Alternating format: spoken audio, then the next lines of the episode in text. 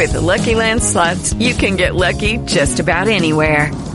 This is your captain speaking. Uh, we've got clear runway and the weather's fine, but we're just going to circle up here a while and uh, get lucky.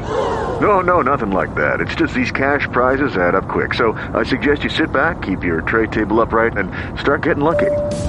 Play for free at LuckyLandSlots.com. Are you feeling lucky? No purchase necessary. Void where prohibited by law. 18 plus terms and conditions apply. See website for details.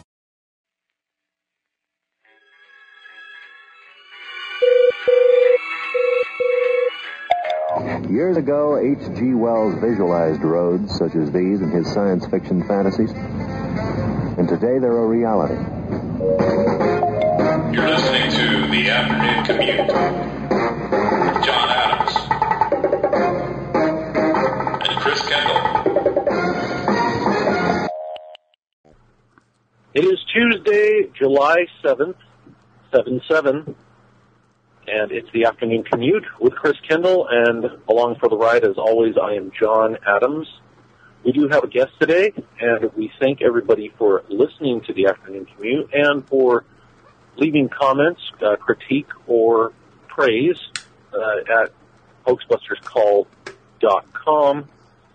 Today we have, all the way from New York City, uh, Mr. Jose Barrera, and uh, we are grateful to have him on. Um, uh, I've looked at and listen, looked at and listened to uh, many things that he has written and uh, some of his uh, interviews, and I liked what I've heard over a couple of years. And uh, thanks for being with us today, Jose. No, the, the pleasure is all mine. Thank you. How how did you uh, how did you hear about us? If you don't mind me asking. Uh, I I was looking for interesting podcasts, and uh, I, I like to, to listen at podcasts. And at some point, I, I found yours, and the name intrigued me, and, and I decided to download uh, one episode. And that was like a couple of months ago, and now I'm totally hooked. So, good, good job. Oh, Thanks. Yeah. Cool. Thank you. We are uh, we are honored that you enjoy uh, what we uh, do here. Um, well, why don't we get right into it? Um, symbolism in our modern day is a form of magic, and people don't realize how powerful symbols are just in society. I mean, I'm I'm currently driving down the freeway right here, and in order for me to be able to know uh, which freeway I'm going to get on, there is a sign that doesn't even say the free, you know, it doesn't say, even say the name of the freeway. It just has the symbol for uh, the freeway and the number of which interstate it is, right? And um, then there's a, a yellow sign uh, with a diamond, and it's telling you that lanes merge, right? And we take for granted that we actually think and speak, uh, and, and we're actually trained and conditioned to do this in the modern world to think and speak in symbols. And uh, you do a great analysis of this, and I was wondering if you could uh, tell our audience a little bit about symbolism and how the magic of the mind works. Uh, okay, let's start there. So let's start by defining the terms, right? So uh, the first thing that I would like to discuss is what do we mean here by magic? So uh, there is one one conception, and it's the, the popular conception of what magic is. And people think that magic is the hocus pocus Harry Potter, right, with a magic wand, riding a broom a broomstick, or is a trickster with a tuxedo uh, pulling a rabbit out of the of, of, his hat, right? Those are the two main conceptions of what magic is in, in the minds of people. Mm, if you see what magic is, and if you go to the roots and the etymology of the word magic, you you see that it comes from magi, uh, which was basically a priestly class in Persia. So if you remember the three wise men, they were the magi who visited uh, Jesus Christ when he was born, and, and, brought the presents for him, they were priests from Persia, Persian priests. Mm, so basically, a magi, right, a, a magus, is a, a, priest. And what priests do, right, is they uh, modulate uh, society. They're the modulators of the feelings of, of people. And what they do is they, they engage into this art that is magic. And what magic is, is the control of supernatural forces. Now, again, uh, we have to define the terms. Uh, so, in what is what is supernatural? And supernatural comes from uh, two roots, uh, Latin. One is super, and the other one is natura. Natura is nature, and super is above or uh, over or beyond nature. So that's what it means. Is uh, what they control is the art of manipulating laws that are beyond the laws of nature. So the law of nature, a law of nature could be gravity. Uh, now, which are the laws that uh, are beyond the law, the laws of three dimensions of nature? And those are the laws of man and the loss of the psyche of man.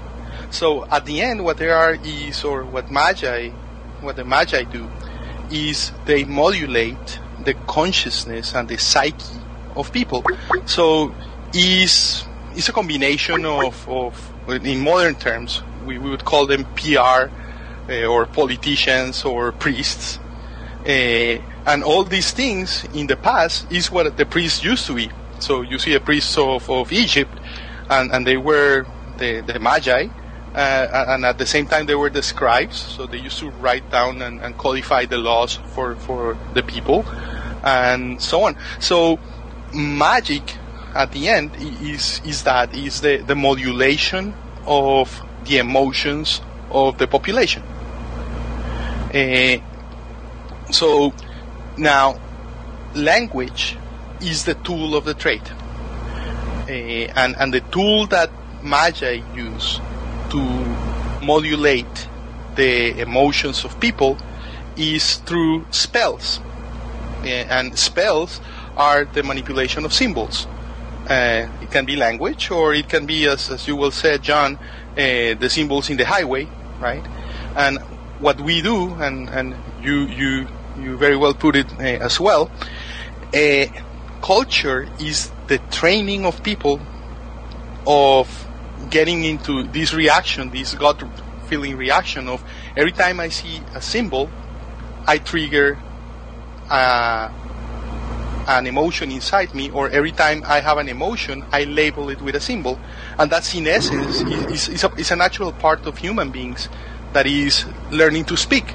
To learn to speak is to learn to codify in sounds our internal emotions and our feelings, and to understand every time we hear uh, the modulation of sound of, of someone else, to decode that and, and convert that into a stream of consciousness inside us that depicts and tells the stories inside us. And if you think about it, is is it's a, a very curious uh, phenomenon, and and that's at the end the what what what a culture is. A culture is a set of training or or a, a, a set of, of messages or symbols that uh, represent uh, things in reality, and all the members of that culture they can identify those symbols, and that's what makes you a, a, a member of a culture. Yeah, let me let me interject real quick. Uh, hmm? I heard you give a great example uh, on a, uh, I'd say a level one area of reality uh, in one of your talks, and you were talking about how uh, you were talking about the the siren of Starbucks, right?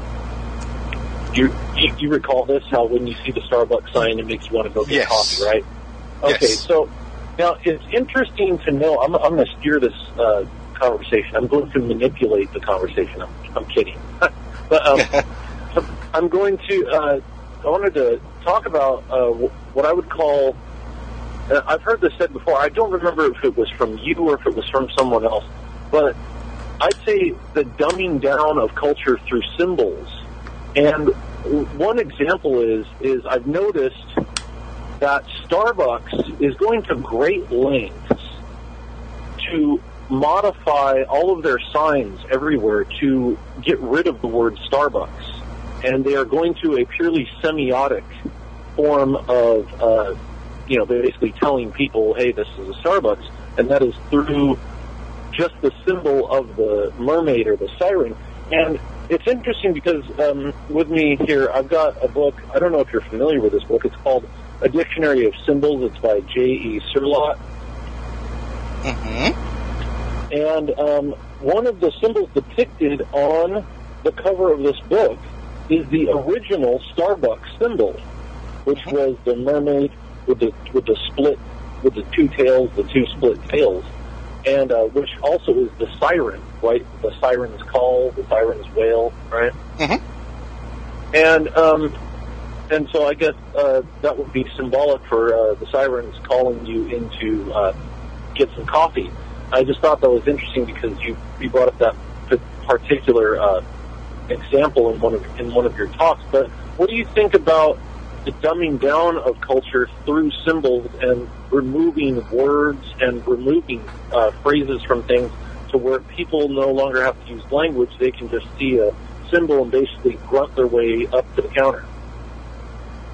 Mm, well, I think there, there are various things there, right? One is Starbucks is a multinational company, and uh, if you if you confine yourself to the mermaid and remove the words, then uh, any any person in the world, even if they know how to read or and write or, or not, they can see this symbol and immediately recognize it, right? Which at the end is what happens with, for example, the the sigil of Coca-Cola is, is, is universally recognized even if you learn how to read and write or not, right?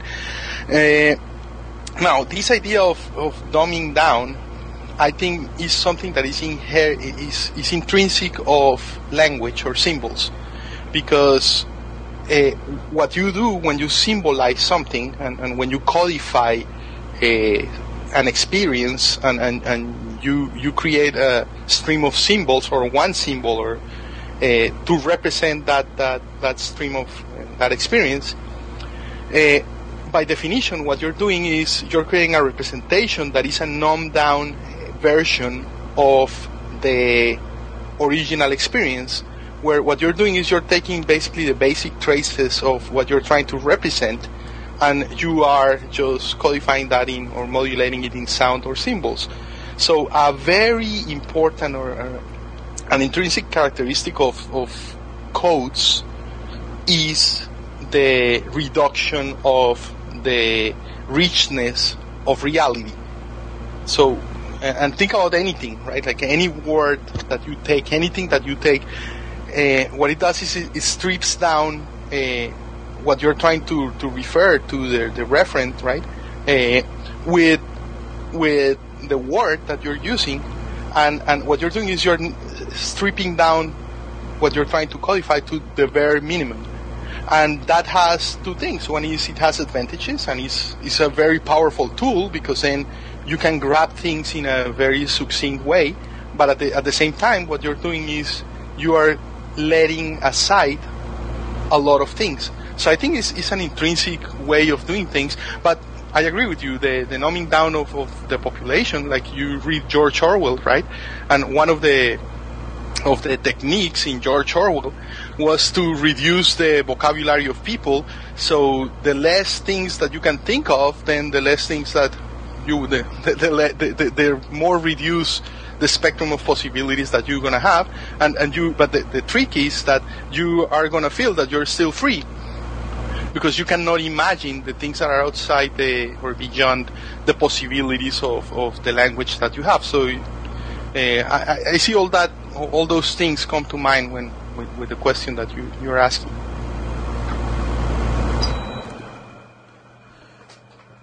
Yeah, the the associations are made.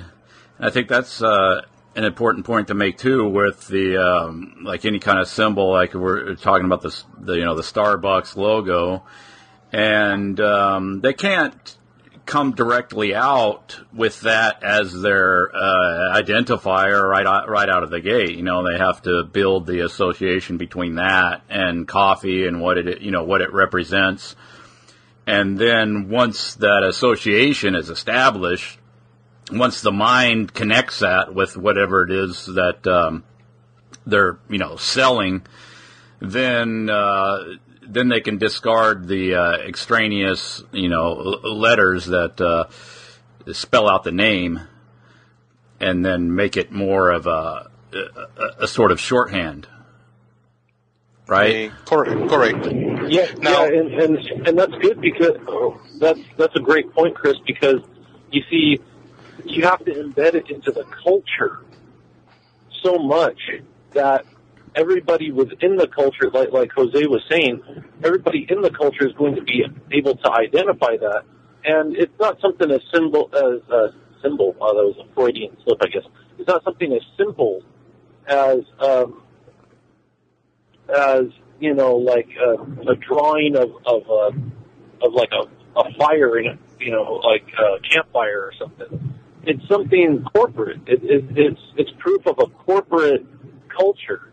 Is when when you have corporate symbols everywhere. I'll, I'll give you another example. Is of, of a company that's taken the letters off of their name, is Shell, the gas station, and it's interesting how these uh, these corporate logos all just magically, and I say I say that uh, fac- fac- facetiously and and with intent, they magically just happen to be these um, these art uh, what would you call archetypal symbols as well. You got the, Venetian uh, Venusian shell for uh, Shell gas station. You've got the mermaid. Um, I noticed recently that uh, another uh, semiotic symbol is uh, removing the letters is McDonald's. You've got the golden arches. An arch is an archetypal symbol, and um, so yeah, it, it's a cultural thing being moved through corporate logos, not natural symbolism like hieroglyphs, uh, trying to relate something to you know each other on a on a grassroots level. You know what I'm saying?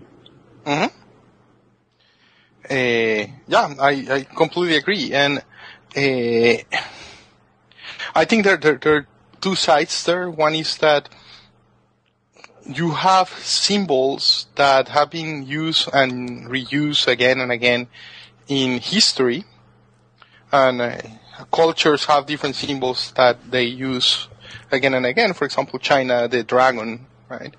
Uh, in, the West, you have uh, from from Greek mythology all these uh, archetypes and all these all these different symbols. So, I guess when a corporation uh, takes one of these symbols as their their logo or their sigil, uh, in a way, what they're doing is you're getting this sense of familiarity, right? It's it's not something foreign that comes from the moon or out of space, but it's something that you are already familiar with. So they they don't look foreign; they look as as the day to day, right? Which is what you want to do. What you want to do with these symbols is you want them to to to be part of the day to day. So you consume their products in this case, which is the use of, of the products, right? Mm, the the other thing, and I, I think this is something that I have been lately thinking a lot about, uh, is what is the mechanism that, that these symbols, uh, how, how is that they work? And how is that the mind works? And it's not only the mind, the mind and the body. How do they work? Because at the end, Eh, and, and here's the first example that I want to give to, to illustrate the, the point that I'm going to make further is think about a movie, like any movie that you have, and, and if you watch a movie without the sound, and with the sound, you're gonna see that there is an incredible difference when, when you, when you remove the music of a movie, and when you, when you, when you put the music in the movie, you can see how all the emotional modulation that you have, a big chunk of it, it doesn't come from the images, but it comes from the sounds that you have. So, so in a scary movie, you get the, the screeching sounds, right? And and you know that something is going to happen, and you're alert, and and, and so on. Mm, and then, uh, and, and you're gonna laugh about this, but I, I was uh, helping my daughter. She's in sixth grade or fifth grade, doing a presentation about the prairie dogs, and and they have a, a, a, very sophisticated language where prairie dogs they stand up in their two uh, feet, and then they look around and they start doing sounds, and they communicate to the other prairie uh, dogs uh, that I don't know the fox is coming or so so in a way think about this uh, what these animals are doing is that they are lending their eyes and their senses to the other animals or the other prairie dogs around them so if you're an animal a prairie dog and you get accustomed to triggering your emotions or your feelings out of sounds so what you're doing, you're in a very uh, direct way, what you're doing is you're associating the fox with the sound of another prairie dog. And through time, what happens is that you end up creating this language where one prairie dog is modulating the emotions of another prairie dog. Now, if you see how emotions are, are modulated, and this is the reason why I like the, the example of Starbucks, right? is because the product of Starbucks, what they're trying to sell you, is this very addictive stimulant. So at the end, the trick of what they do, right, is, and, and how does the addiction to coffee happens, is that what you're doing is you're taking the chemical, uh, the caffeine in, in the coffee, right? You're binding that to your neural system, your neural system, and then you're creating this, this addiction to, to, to the, the caffeine. Now, when you see the symbol of Starbucks, what you end up doing is you end up Jose, Jose, you want to yeah. repeat what you said because you broke up a little bit. Oh, uh, from where? Uh, right when you was... started talking about stop Starbucks. Ah, okay, okay. So, so the reason why why uh, I, I like the, the, the, example of the Starbucks is because the, what they produce is this very addictive substance that is uh, what they sell is is coffee, which is is a, is an incredibly uh, addictive uh, stimulant, and so in a way. What, what you're doing with coffee, right, is, is you're, you're modulating, you're modifying your endocrine system, the system of your glands and your neural system with coffee, and you're creating, your you're bringing these these external substance into your system and and the addiction is created and and at the end what you're doing is that when you see the symbol of the of the coffee what you're doing is you start salivating and and you start activating your glands so in a way in a very strange way language is one to one related to your endocrine system and and that's the driver of your emotions. And it's, it's something that, if you think about it, is very primitive. It comes from like music, right? Like it's, it's one of the most basic things.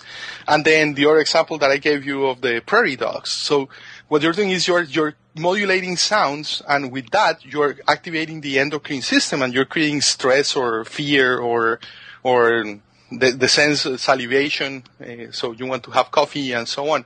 So, so it's a very, primal mechanism that we have in our biology, and I think that's why it's so effective, and that's the foundation of, of that's why cultures are the the foundation of cultures is language and is this right is the symbols. Yeah, the Pavlov experiment always comes to mind when talking something like this, where you know, they did the uh, the, the Pav, that's a, that's a pretty famous one, the Pavlov's dog, where they have the dog and the as the subject, and then they ring, and then uh, Pavlov would ring a bell um, right before they brought out the dog's food, and then um, it would do that on a regular basis until the point where all that they all they had to do is ring the bell, and then the dog starts salivating because because there's this association the dog has made between the sound of the bell and the food.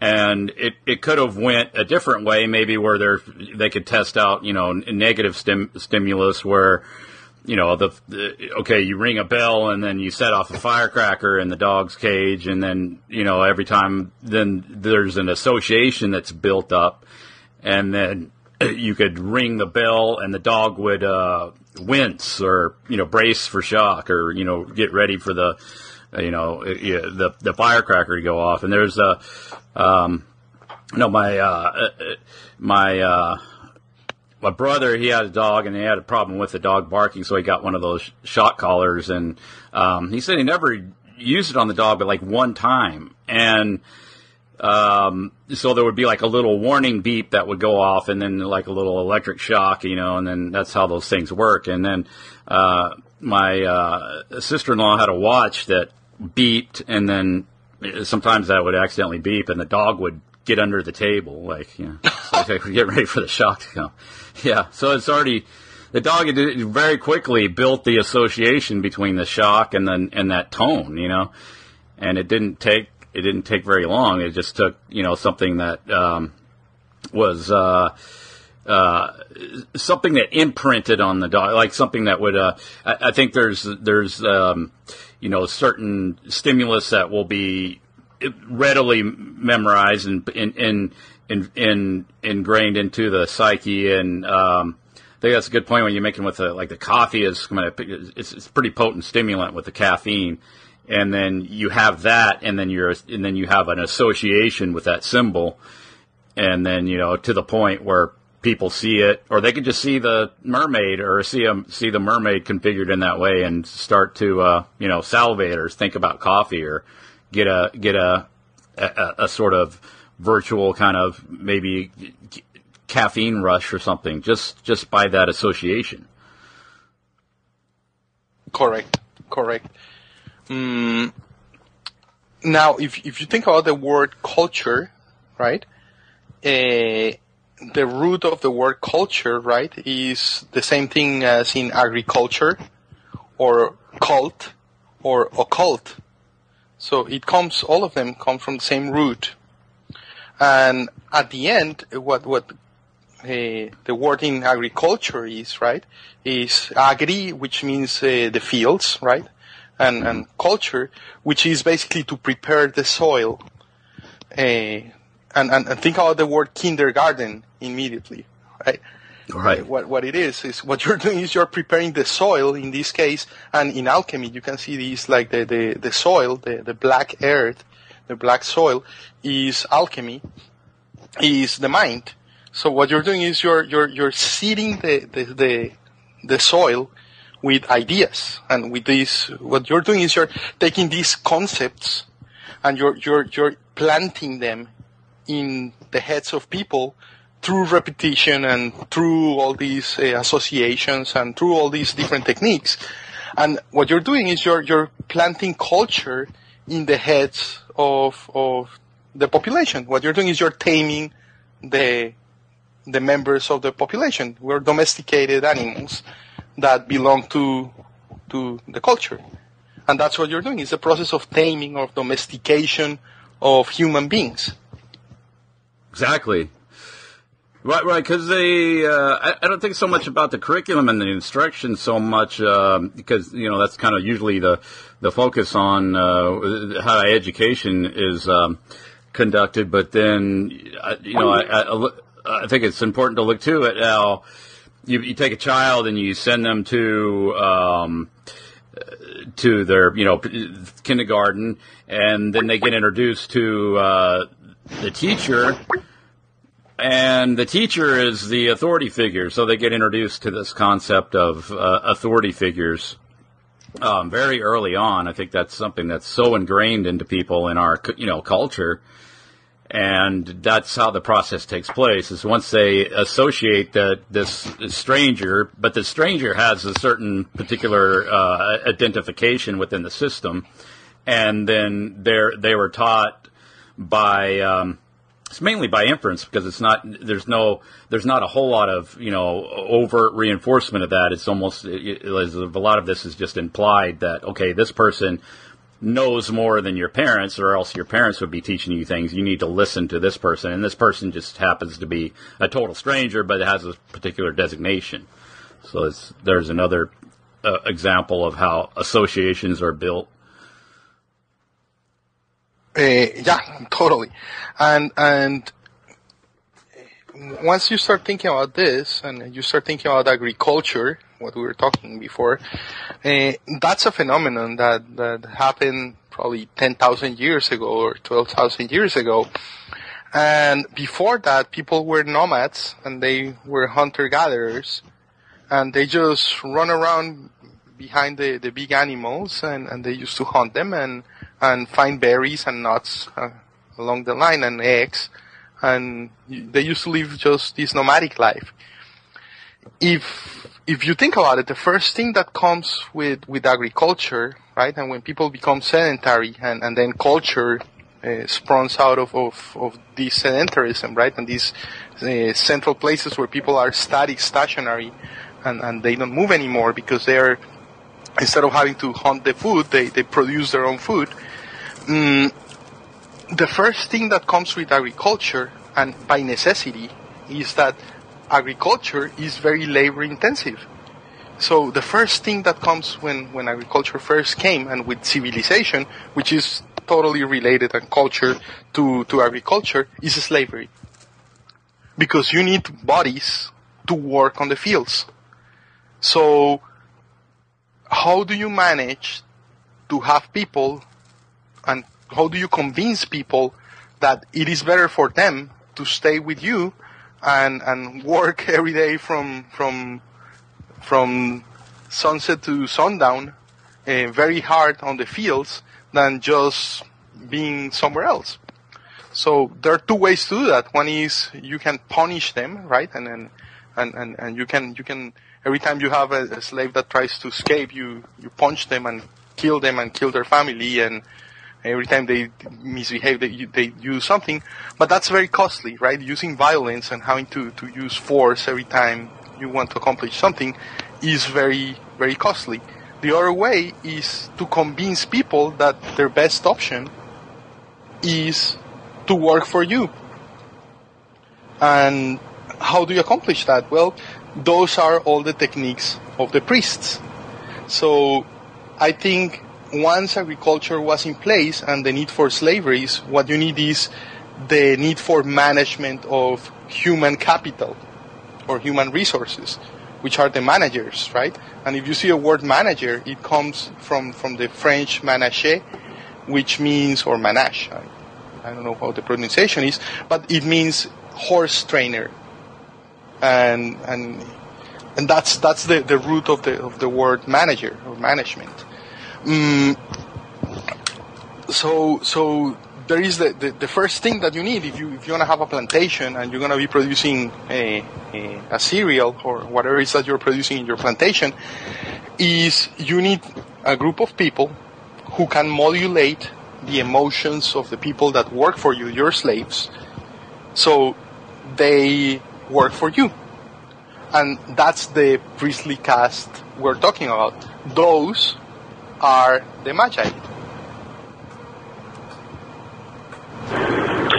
Yeah, and we, like you were saying, we have modern day Magi all around us. Um, the figures on TV. Here, here's an interesting thing, too, um, spe- specifically dealing with symbolism and imagery is that, well, say television, which, you know, Chris and I reference quite a bit, and the figures that you see on the TV, they're not, I mean, they're real people. Obviously, I believe someone like the president exists, right? Um, I don't take it to that particular level of fakery to say that Obama is not a real person. But um, as far as you mean he's not a reptile? He's not a reptilian? he, he is a. Uh, he is. All right, let, let's let's get down to it. He's a shapeshifter reptoid from planet Pop Tart in league with the Keebler elves. right. um, no, but he. Uh, Obama is not in my living room. when he's on the television. You see, Mhm. and we, we're kind of getting touching on a subject like this last night. Is that because of the way that we're designed, uh, the way that our mind works, and because we're not aware of these things, uh, even when we're watching television, uh, we get sucked into it.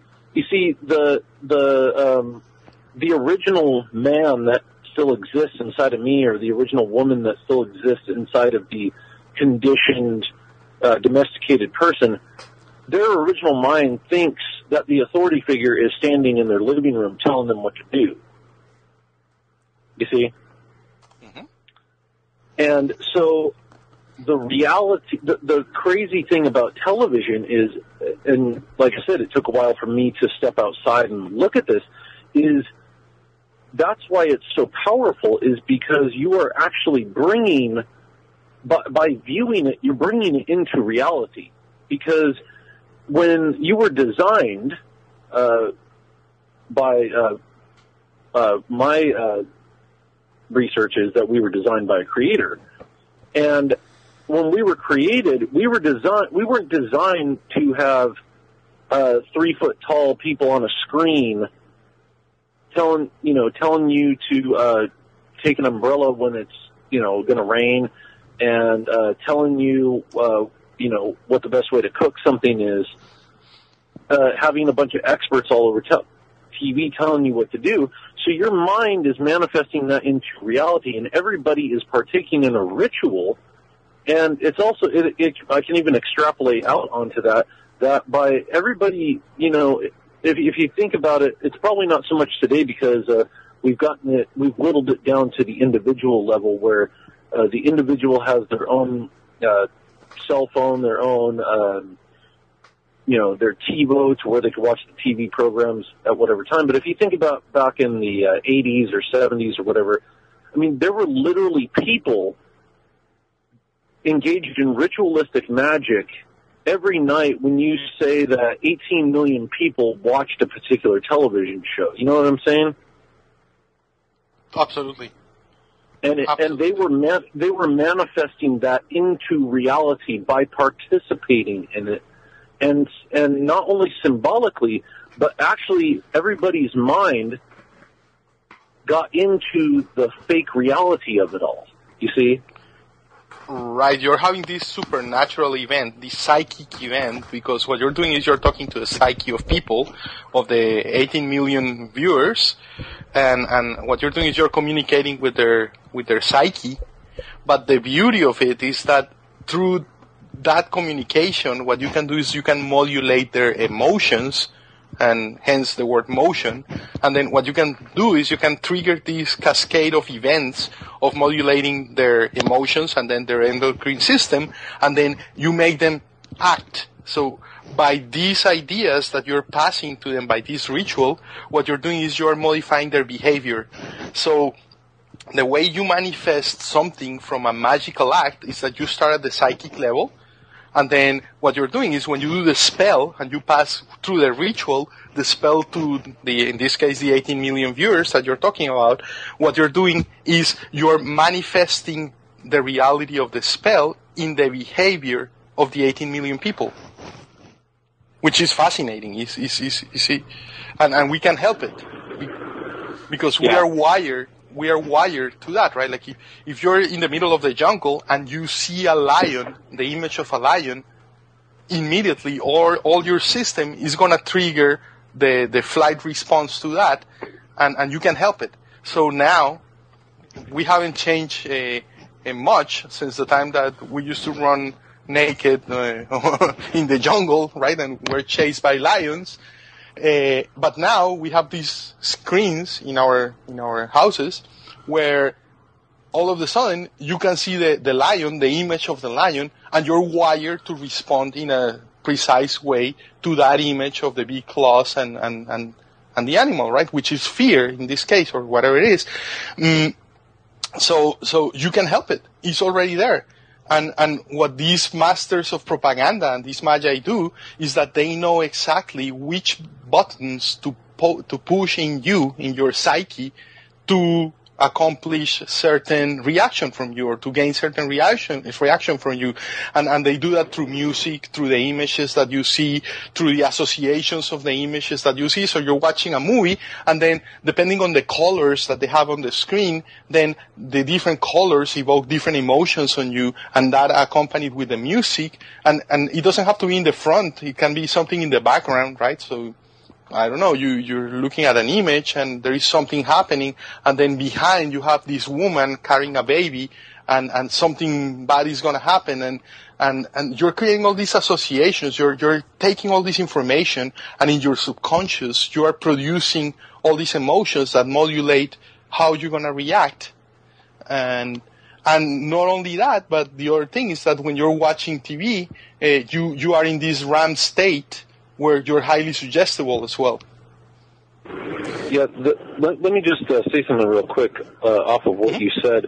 I'm going to read from this book, um, A Dictionary of Symbols by J.E. Cirlot. Mm-hmm. Uh, from from uh, the definition of dance, okay?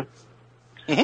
The, corp- the corporeal image of a given process or of becoming or the passage of time in Hindu doctrine, the dance of Shiva in his role as Nataraja, the king of the cosmic dance, symbolizing the union of space and time within evolution. Everybody's got to remember that that Darwinian evolution actually comes out of Hinduism.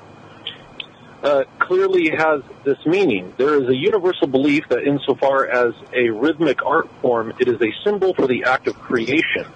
This is why the dance is one of the most ancient forms of magic Every dance is a pantomime of metamorphosis and calls for a mask to facilitate and conceal the transformation, which seeks to change the dancer into a god, a demon, or some other chosen form of existence.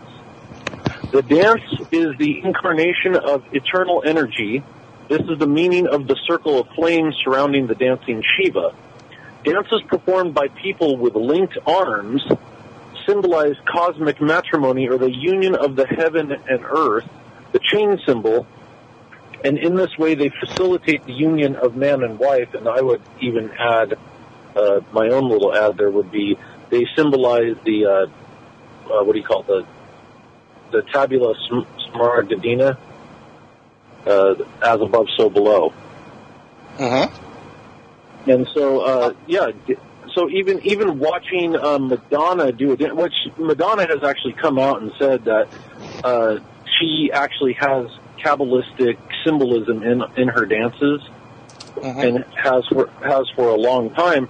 So people who who even think that they're watching some music video and think that it is some sort of form of you know harmless entertainment don't even realize that behind the scenes there is someone who is actually uh, cogn- cognating the idea that this dance is performing a, an art of ritualistic magic. Correct, totally. And and what you're doing when when you said that is it represents the dancing represents the the the the marriage between the heaven and earth is is perfect. It's a perfect one to one thing, right? Because when you when you're in trance dancing, what you're doing is you are trapped in your in your dream, right? In in this place where where your psyche is entangled and it becomes one with the body, right? And then you start moving, your psyche starts directing directly through the sound of the music, the body, and then the the heaven represents the mind and earth represents the body. So what you have is exactly that. It's a manifestation of an alchemical act, of a magical act, where what you're doing is you are making a one the heaven, the mind, and the body. And, and you're creating basically the, the perfect wedding, the alchemical wedding, which is that. Yeah, when you're, you're, no, go ahead. Yeah, uh, no, no, I, I was just to mention that when, when you mention Madonna, right, just the name Madonna in Italian, it means the mother, but it's the Holy Mother.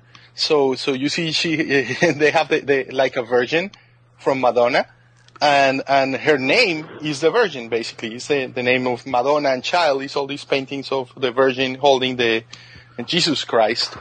So so yeah, she's all these actors and all these these artists uh, use a lot of this esoteric language, right? And and it Yeah.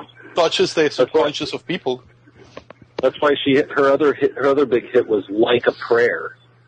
That, yeah, as well. Yeah.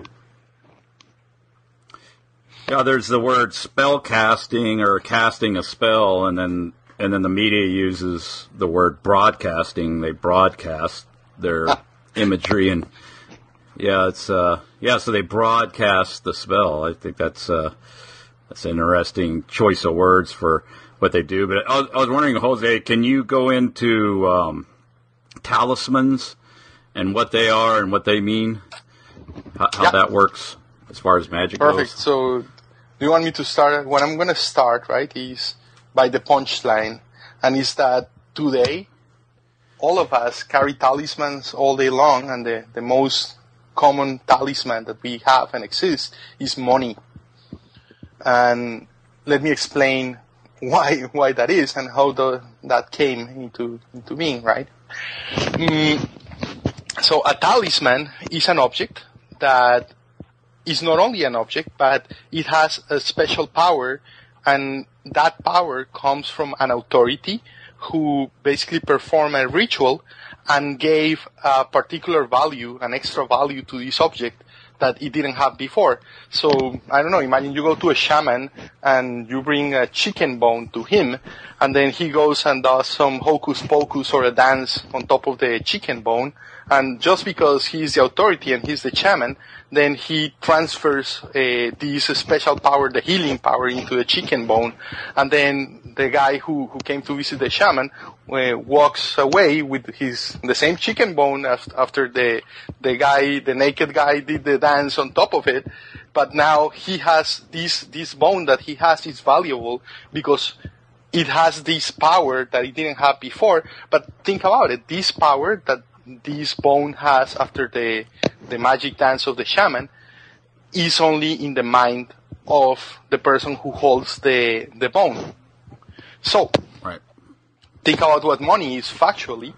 If you take our money today, or at any time, but let's say today, factually, what we have is a rectangular rectangular piece of paper with a bunch of faces of dead people and wiggles and a signature, and that's it. Factually, uh, if you take a hundred dollar bill, uh, that's what it is. It's nothing more, nothing less than that. And the difference between that piece of paper and a piece of toilet paper is only the few drops of ink that it has and the wiggles that it has on top, plus the magical ritual. And is that an authority gave a special value to this object, and now only that authority can, can, can give that value to that, and trying to counterfeit or, or do it on your own is, is even a sin, right? So, if you think about it, that's what, what, and that's real magic. What these guys are doing, what the bankers are doing, the high priests are doing, is they're taking these pieces of paper, they're consecrating them, and then they're giving value to them, say, hundred dollars. Mm, now, this has been done for thousands of years, and even the words that we have to describe this, like money, money comes from a, if you remember another word that has the same root is a monetary, comes from moneta, and moneta was one of the names given to the goddess Juno, and in her temple in in in Greece, uh, they used to coin the talismans that the priests and the priestesses used to coin the talismans that you used to give to, to people. So the first coins, the first monetas, as in monetary, uh, were the talismans for the goddess Juno. Mm, so today, our monetary system is only a system of exchange of human energy through through paper. And if you think about it, that's that's very magical in, in a way, right? Like what you're doing is you're charging these pieces of paper with psychical energy, and and you just by the fact of showing this piece of paper to someone, someone is you you can modulate the behavior of that person just by by flashing one of these pieces of paper. So so you get into a cab, right? And the person in the cab is gonna drive you around and he's going to spend his time and, and the gasoline and and everything in, in his car and the, the, the, his time and then and the time of his car and so on, just because you, what you're doing is you're you're triggering a deeply conditioned uh, system in this person just by showing a piece of paper is incredibly powerful. The power, of talismanic magic is incredibly powerful. And, and, but think about this, it's, it's, there is nothing supernatural about it except the fact that people don't understand what supernatural means and it's incredibly powerful. Jose, we're getting some kind of static on the line. I don't, I don't know if uh, you guys can both check your connections. Yeah, yeah. Is that better? Is that better? Uh, no, it seemed like it. It uh, still doing it. Still doing Let me let me let me mute mine and let me tell me tell me. Okay. Uh, can you say something, John? So so so Something, John. Something, John. That's something, man. Yeah. Something. I hear you clear. I, I don't know if it's on Jose's end or not. I, I think it is. Yeah, it's on. It's on his end. yeah. Let me let me I'm gonna mute now. Now. Okay. And I and I now. Did, did you hear a difference? difference? Yeah, now it's echoing and it's really staticky. Let's, uh, Oh, let's yeah. reconnect. Do You want to reconnect? Okay. Oh, okay. Okay. I'm gonna. Yeah. Okay. I'll hang up right now.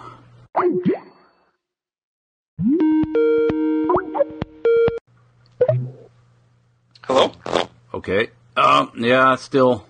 Still really bad static. It's on my side. Yeah. It seems like it. Seems like it's uh. It's just a lot of. It like your audio sounded really good, and then it just all of a sudden kind of got real crackly and staticky. Ah, that's like the. You know what time is it? It's six thirty. You know what it is? People start arriving at home Uh huh.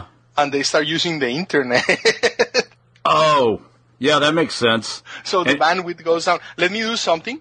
What I'm gonna do is because uh, for some reason I have my camera app. Like, did that get better? Yes.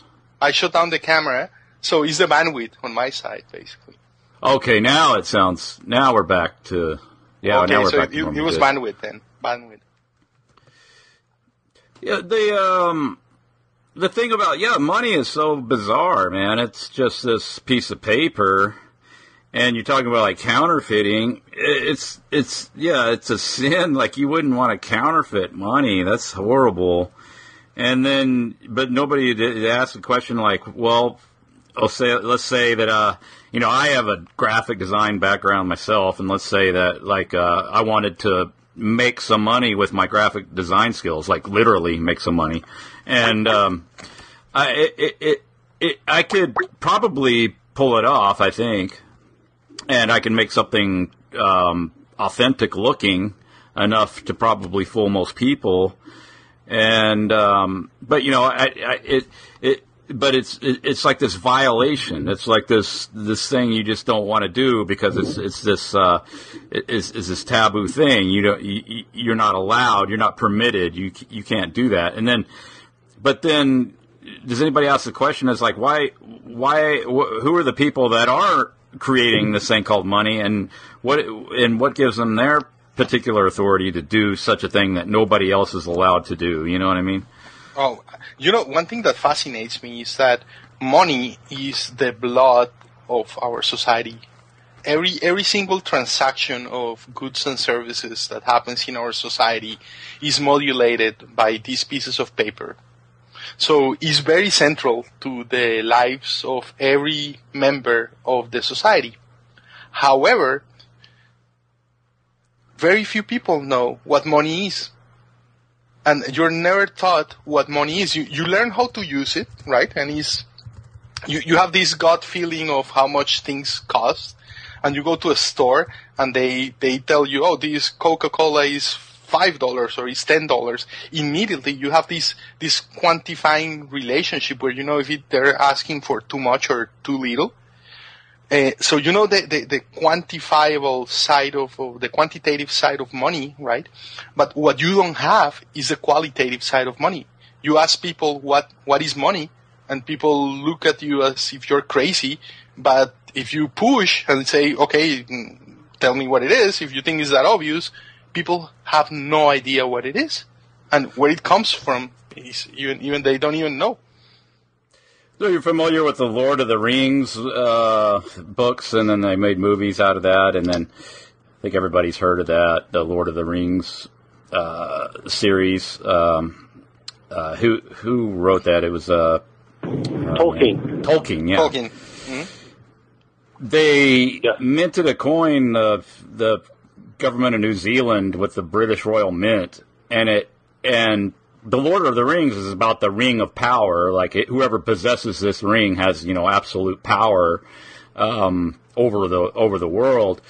And so I so I um, I've, I've watched a couple of those movies, and I'm, I'm kind of familiar with this the story and stuff there. But you know, they go chasing after this ring of power. You know, some some somebody has it, and then somebody else is trying to get it from them, and then the whole whole plot line kind of centers around that. And then, uh, but anyway, in, in the it, the the ring of power is it, it says something to the effect of um, there, there's some kind of uh, inscription on it, and and a part of it uh, reads something to the effect of, uh, you know, one ring to rule them all, all, and in the darkness bind them, and, and, and something to that effect. I, I, I- forget exactly what it what it says, uh, and I don't have it in front of me, but they they minted the coin with the the ring of power on the back and Queen Elizabeth on the other side.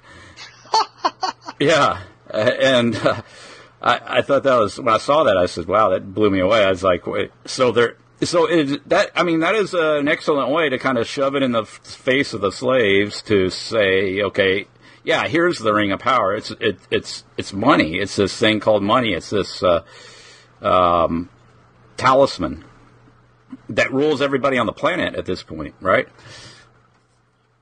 Oh, money, money is, is the, the new God. Yeah, of, of course. Or, or the symbol of God. God is the state. Yeah, you, you know what else too? It's funny. I'm I'm standing here and I'm looking at this car. It's got a bumper sticker, right? And this is a perfect. Uh, this is perfect for uh, how people get caught up with economics and politics, and how they're giving given a dialectic of the two. This bumper sticker says, "Too poor to vote Republican." Okay, which which it's actually kind of funny bumper sticker, but um, but but see, you, you've not only do you have the dialectic of of uh, the Republican and the Democrat and you know the political system, but you've got the the dialectic of the rich and the poor uh, involved with that as well. And it's interesting if you were to you know say know somebody who was uh, who I guess you would call wealthy, you know, someone someone who drives a BMW, you know, and lives in a four bedroom house. People think that's rich today, right? And and all of the uh, problems of the world are put onto people like that. Like they don't know who the Rockefellers are. They don't know who the Rothschilds are. They don't know anything about those, you know, the Whitneys or any of those families. They know they don't know anything about that. All they know is that the guy has BMW, he has a nice suit on, therefore he's bad, right? And and and it's because of money, right? That people's emotions get attached to the talisman, like you're talking about.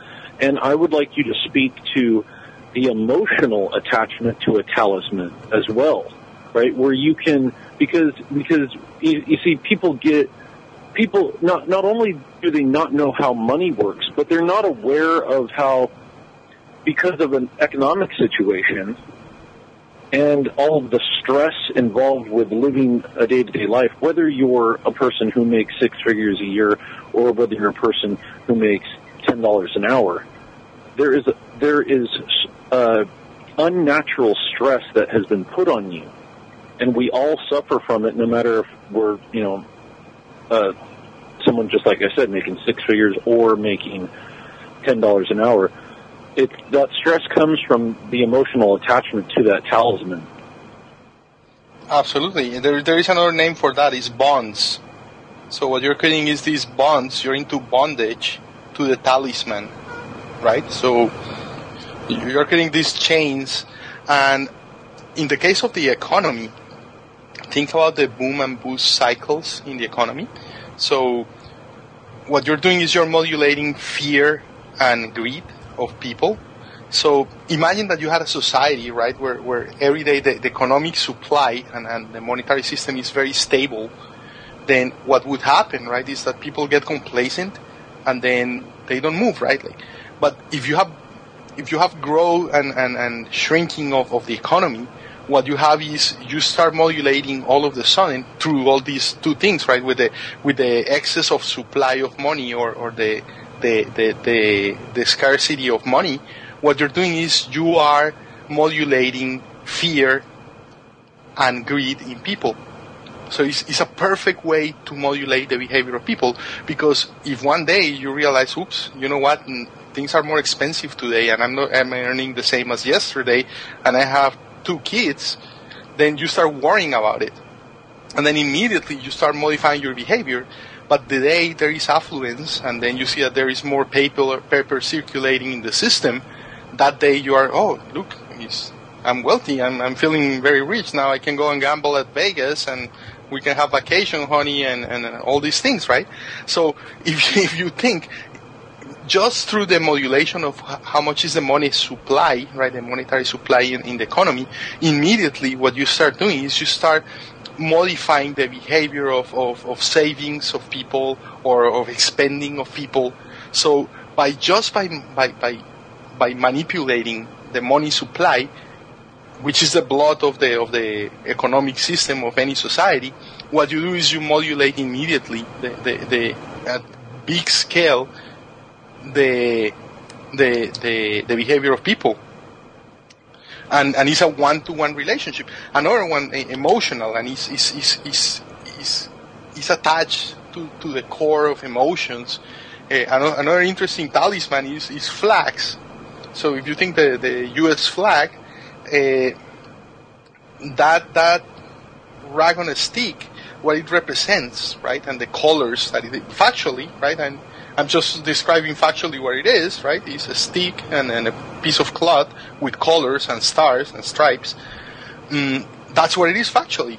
But just like money, people associate all these different emotions like patriotism and the U.S. Army and and the founding fathers and all these other things since they're kids. And and then you remember when you were with grandpa and you were celebrating 4th of July, and then you had a great time because you had the barbecue when you were five, and uh, and all these ideas that are buried in, in your mind, somewhere in your subconscious, are brought into into into into the surface of your of your awareness just by beholding that symbol. And that's why people are so attached to the symbols. And then you're bombarded with all these patriotic uh, announcements of uh, glory in war and all these things that are associated to, to the flag. And then you end up mistaking your family and, and your friends and, and all the feelings that you have with this piece of cloth. And you, just like when you see the, the symbol of, of, of Starbucks, all of a sudden you start salivating and craving for coffee. And you create exactly, it's, it's very simple. It's always the same model because we work in just one way.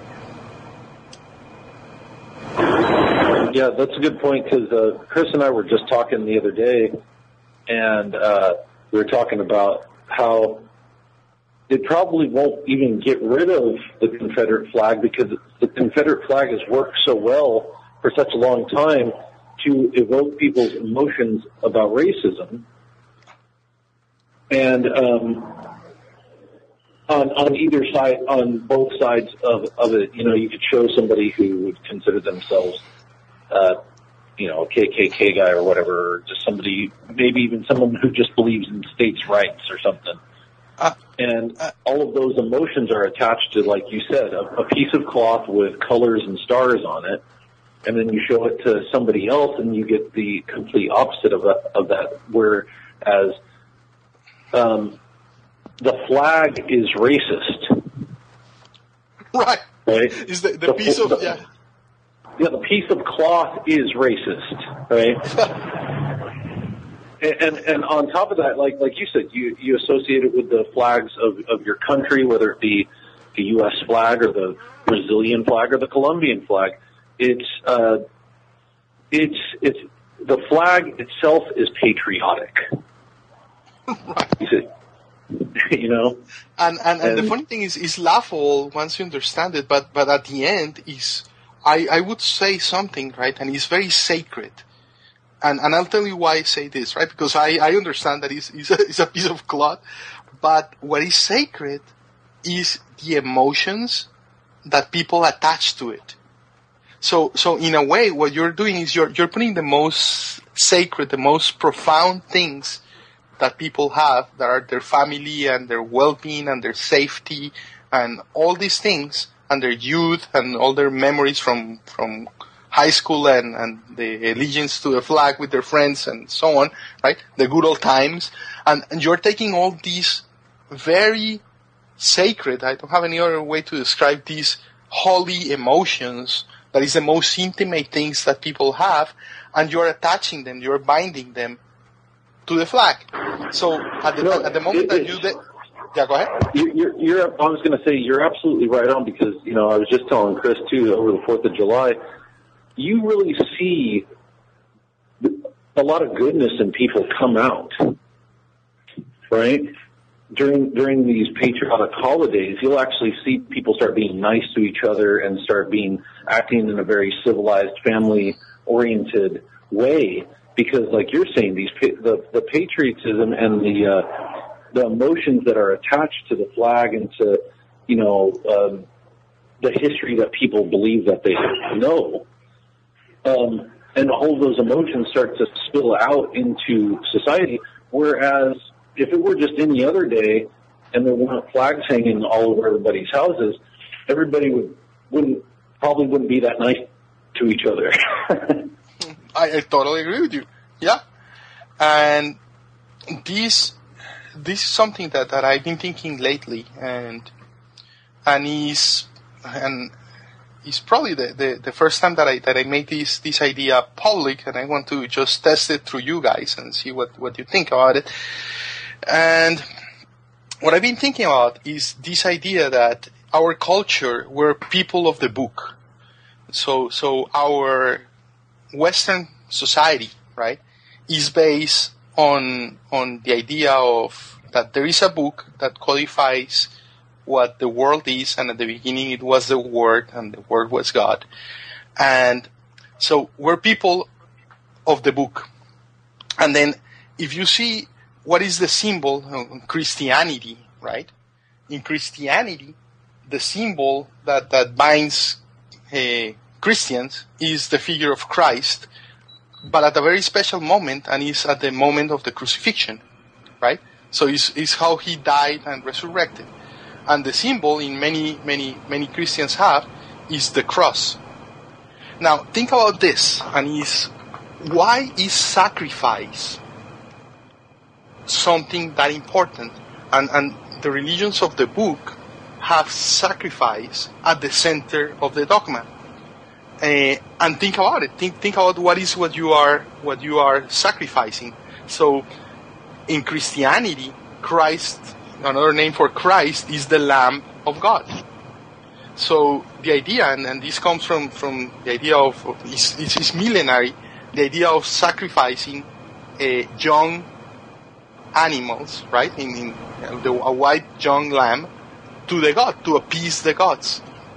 But think about what is that this animal represents. What is a white lamb? What what what is the represent? What what is the meaning of a white lamb? Innocence. Innocence, purity. So what you are doing is you are desecrating, you are destroying innocence. So this and is the center of the ritual. What you're doing is you are abusing innocence, which is, describes perfectly what happens at the 4th of July. And, and, and you have the perfect cycle there. Because what you were saying, you start seeing the goodness of people and how it's binded to this rag, right, to the flag. And then all of a sudden, what they do is they bring these foreigners with a different flag that is exactly the opposite of yours because it it represents the destruction of everything that is good for you, and then you can push people to go and kill the other people just because they have another color or another flag color or another religion or another creed or whatever. What you're doing with these systems is you are violating, you're desecrating innocence, and that's at the very center of the dogma. So same thing. When, when you see this, the, the, the image of Obama, what you were saying before, you see Obama on TV, you're not seeing Obama. You're seeing is a, a bunch of pixels that move on a TV, but you cannot help it but to see a human being that is talking to you directly. So we can help it. That's innocence. Is is you're pure. You're you're using your your senses and your system for what it was intended. That is, you don't have second motives and you don't have, you're primal. You're just your senses. You're taking at face value what you're getting. But if you manage to deceive people and use these things in order to benefit yourself, then what you're doing is you're desecrating innocence. And that's why I think that's the center of the dogma is the desecration of innocence. Have you ever looked into the uh, talismans that Obama carries around in his pocket? Mm, I've never seen his pockets. No, no. What is it? so he supposedly carries around uh, like a pocket full of like talismans, and uh, I, I I haven't looked into it that much, but I was just I was just curious whether or not you have and what what that what what's going on there. But yeah, Obama himself is a is a, a talisman of sorts. It is this uh, we we talked about with uh, Jay Dyer and uh, and um, um, oh who's the other guy named John real quick uh, per- Perkins uh, Pierce Redmond. Pierce Redmond. Yeah, I, I, got his name confused with his screen name. Um, Pierce Redmond. Yeah. Uh, the whole thing about the you know Obama campaign and how it was really vacuous and it didn't really have any substance to it, and it, and and it's a way to um, to allow people to project their own thoughts and ideas and hopes and dreams and stuff upon this uh, blank slate, sort of and then uh, and how that how all that works where you know they don't they don't give you a whole lot to go off of. It's just kind of like okay here's this uh, here's this persona and this image and they'll give you. And then you know this he's a you know a person of color. And then uh, what all that implies just through that. And and it's yeah, like you were saying earlier, it's really sort of it's really sort of simple, and it's and it's uh, on its uh, base level how how it operates. It's just these uh, um, really kind of simplistic type of conditioning that people go through, and then they and then they kind of take take take it over and take it into their own conscious minds, and then um, act upon this these uh, these things that are put out there, wh- whatever they happen to be, uh, some some persona or some uh, other type of a talisman or uh, pieces of paper or, or, or whatever has had all these uh, associations built around it over time. Mm, yeah. Uh, yeah, but by the way, persona means mask in Greek, right? So it's, it's uh, uh-huh that's it's just this this fiction in front of uh, uh, a being, right? Uh, now, and and that's where personality comes. It's just a mask, right? A facade that, that you're creating in front of of people. Mm, I think, and, and I think that the core of this, and, and the core, the trick, the base, the central point of of how we can be fooled into believing and operating in this is that by default we have no we're raw, right? We get we get our our senses and, and our uh, what we what we intake, say images, sounds, smells, everything that comes through our senses, and what we do is we create and, and we trigger internally emotions out of that, and we never check the causal effect between those two things. And in our culture at the end, what we end up doing, and, and I think this is the largest or the biggest difference between the West and the East in terms of culture, is that the cultures of the West, the, for the people of the book, uh, the central point of culture is language. And the way you attain enlightenment is through language. So that's our culture. We live in a culture that is dedicated to codify everything.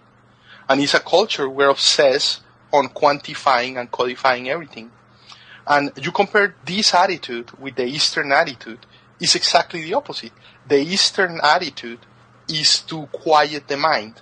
So they have all these techniques to do exactly the opposite of what we try to do in the West. In the West, what we're doing is we're building up this persona more and more and more every time. And in the West, they're trying to, in, in the East, they're trying to extinguish this persona, right? By quieting the mind, by, by, by muting uh, our lang- linguistic filter in, in, the, in the middle. Mm.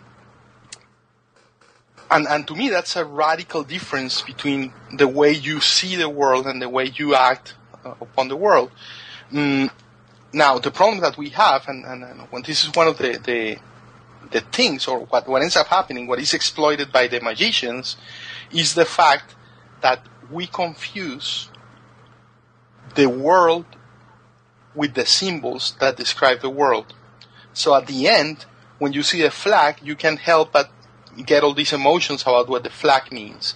Or when you see the Starbucks coffee symbol, you can help but to think about the coffee. Or when you see the coffee, you can't help but to bring the word coffee into your consciousness. But so at the end, you end up confusing the name that you're giving to the description of the world that you have, right? That is all the senses of the smell of the coffee brewing and all these things. And then you are associating that with this symbol, with this modulation of sound, is namely coffee. And then you cannot separate both. So we're conflating both things. And I think 90% of the philosophical problems that we have in the world, that where do we come from? Is there a God? Uh, what is the beginning of the world? Uh, uh, is this good? Is this evil? We're confusing two things. We're confusing the description of the world that we have, the story that we tell to describe what we get through the senses, with the senses themselves. So many of these philosophical problems that Westerners uh, and Western philosophers are famous for, for creating are problems that exist only in language. They don't exist in reality. In reality, in reality is what it is. Right? Yeah. Reality is not good or evil. Reality is not tall or short. Those are words to describe reality. Yeah, that kind of reminds me of a Platonic dialogue of about art, about you know when they're talking about what is a bed. Are you familiar with that dialogue? And no, go ahead. Yeah, okay, well, like a bed in exists in nature, but then Mhm. there's the bed that the carpenter makes, but then there's also the bed that a painter paints, Mhm. right? And each one of them represents a bed, but you technically couldn't say that the artist who paints a picture of a bed is technically a bed, but you technically could say that a bed that a carpenter makes is a bed, even though a bed would be something like a bed of leaves, right? Correct. And and if you think about it, if you go if you go to the to the east, the answer is gonna be there is no bed. the, the bed, yeah, the bed is a figment of your imagination. Is that a certain arrange certain arrangement of leaves in nature? You decided to name that a bed because, and by the way, if you think about it, beds have legs, but you have legs, and you you happen to call the legs of the table legs because they resemble your legs or the legs of an animal, but they have nothing to do. Just because there is this similarity, then you capture that, and we come back to the simplification of things through language, through modeling. But Yeah. but at the at the very end, there is no bed. It's just a fabric. It's a figment of your mind. What what is is there are these things, shapes and colors and all these things that arrange in certain ways, and you happen to name those arrangements beds, but they're not there. And and the other thing that you do with language is you kill life. Because uh, the way I like to see it is that the world is water, and what you do when, when you name things is you create ice. So a bed, think factually, what, what is a bed? A bed, there are no nouns in nature. A bed is only a long process where there were trees that were cut down by people who started stripping out things and they got uh, iron and they created nails out of that iron and then they brought everything together and they put this temporal arrangement of wood and iron into this cloud that is that we recognize and call a bed, right? But if you leave that bed standing there for the next two million years and you could speed up the process, you will see that it's just a cloud that comes and goes so just because of our very particular temporal and spatial perception of this, we happen to call that a bed and we happen to ascribe properties to this bed, but all those things are just catalogs of words and symbols. And at the end, what we're doing is we're mixing and we can help it. We are, because we operate and we live in this world of symbols by conditioning, but we cannot separate that from the reality, the real thing. So the coffee, again, we have the word of coffee, but the sensation of the warm water with this very particular taste that is the coffee, the one-to-one experience of the cup of coffee when you taste it in your mouth, that is undescribable.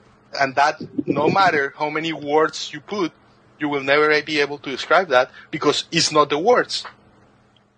Yeah. I, I'm a, it's three o'clock, so I'm going to have to go, gentlemen. But um, carry on, and I will uh, listen to it. It's been a pleasure talking to you, uh, Jose. It's been a uh, great pleasure talking to you as well. Yeah, um, Chris, uh, it's always a pleasure talking to you, sir. You too, and, sir. Um, Thank you. I will. Uh, I will uh, listen to this as soon as it's posted up, and yeah, thanks a lot. Hopefully, you can come on again sometime soon in the future, and I look forward to speaking with you again. Hey, I would love to. Thank you so much.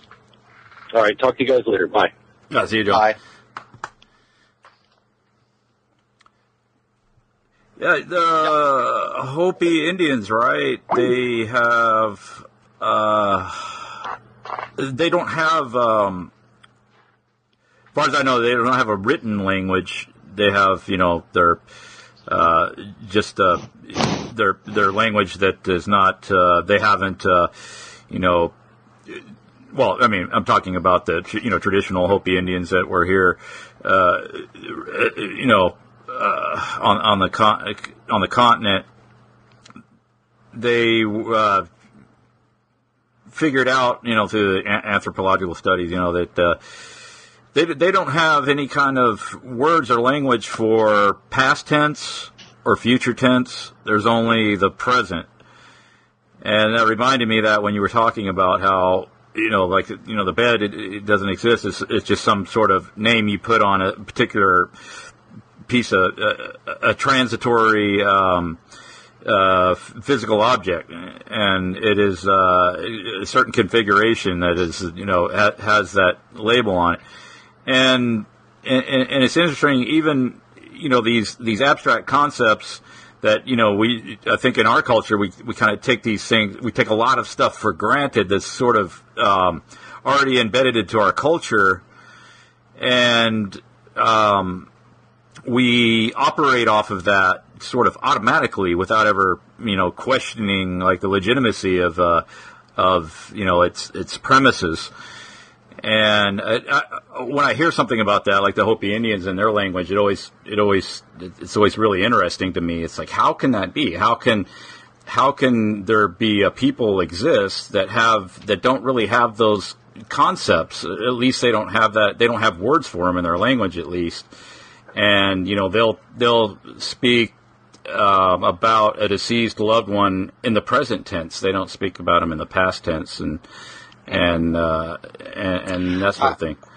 But if you think about it, how, what I think is sick, right, or what what is inconceivable to me is I remember a couple of years ago with all this pro-life, pro-choice, stupid debate, when when you have on a television two people discussing when a fetus becomes a human being.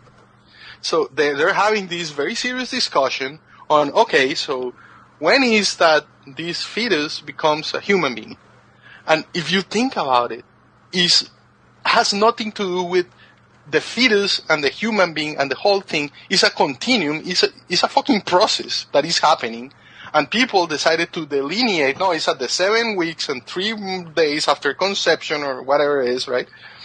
And, but what they're doing is they're deciding about the, the destruction or, or, or, or to keep the life of this miraculous process that is the creation and conception of life, right? Which is a process. Right. It's a cloud. We're clouds. But when you, when you reduce it and when you quantify it to, to this point, when you, when you- you're doing is you're codifying everything and you're obsessed with the codification of everything in reality, you end up in these absurd extremes. That is, you're saying, should we kill this human being or should we not kill it, depending on the definition of what a human being is and what the code says and the law says. And it's absurd. It's absurd.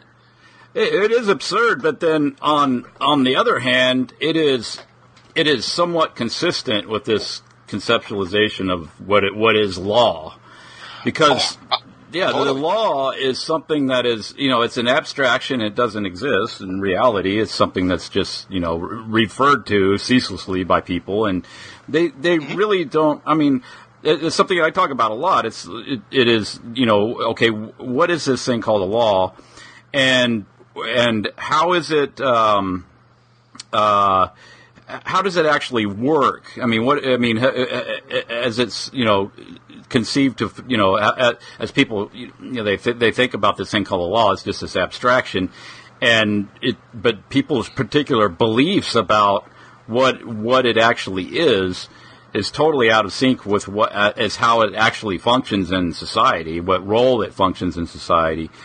And and when you get into a discussion of um, you know what is life or when does you know does life begin at conception or something like that you know the, I, I think the the the um, the you know impl- by inference you know you get into a discussion or they, they say oh well you know we need to have like a public uh, a public debate or a public discussion or we need to dialogue about this uh, that or the other thing.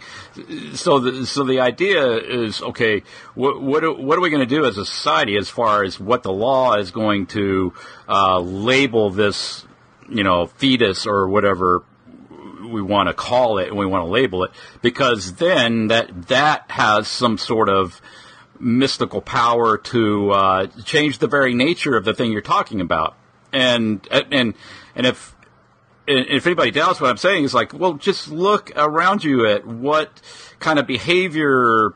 Um, and I and I point out law enforcement officers because they're the ones out there that are that you have to interface with. And I've had you know different uh, calls that I make, and I upload them to my my uh, podcast. I just made a call today to some law enforcement people about the drills in Charleston and all that, and and you, you what's what's clear to me after I've I've spoken to you know different individuals on, along this lines is that um, when it comes down to uh, like a question of okay, should you have tasered a guy for jaywalking? Right, is one of the calls I made, and yeah, and and and I think it's what's interesting about the call is that you you uh, get this sense that okay, this this particular individual, you just talk to a person, you know, but he's, he's identified as a cop or a policeman or a police officer, but That's his that- persona, yeah. Right, that's his persona that's been artificially created for him to adopt, and he is he was he, you know he's, obviously taken that position that okay I, I I have this position of authority, and that position of authority is what supersedes everything else, eh, to the to the extent of okay if we have to pull out our guns and shoot this dude for uh, jaywalking to reinforce and to uh, solidify our authority, then that's what we have to do. And if an innocent child gets shot in the process or anything like that, that's all just you know incidental to the whole fact that I have authority, and and I'm just and I'm asking okay, can't you just let the guy go? Because you you haven't seen him do anything other than maybe walk outside the painted line, and that but for him that was absolutely not the issue. So so you know, and that and that and that that is that is the mentality that uh, predominates, and I think it always has. Once that artificial authority was established, and then okay, why can't you define what life is at that point? Because you know we, we're certainly already there on a on a, a, a philosophical level, the, theoretical level, in, in so many different respects. It's like, oh yeah, why not define life? Okay, yeah, four year old toddler. Once they start to walk, then they're they're a person. Prior to that, they're it's it's open season. You know, why, why Right. not? You know, you could you you know we've already we've already established that law supersedes morality, obviously, because this this individual, I don't think he was a rare specimen. I think he he pretty much typified a lot of the mentality that that is prevalent in in this thing called government. And, and and it was very clear, and, and I've, I've done other calls too, where this is it's very clear that it's what is important is this this this concept of this authority that's been deemed it's been uh, that he's been uh, delegated to from the st- by by way of the state or this concept of the state. Yeah, I think I think this tendency or this mania that that we have to codify everything.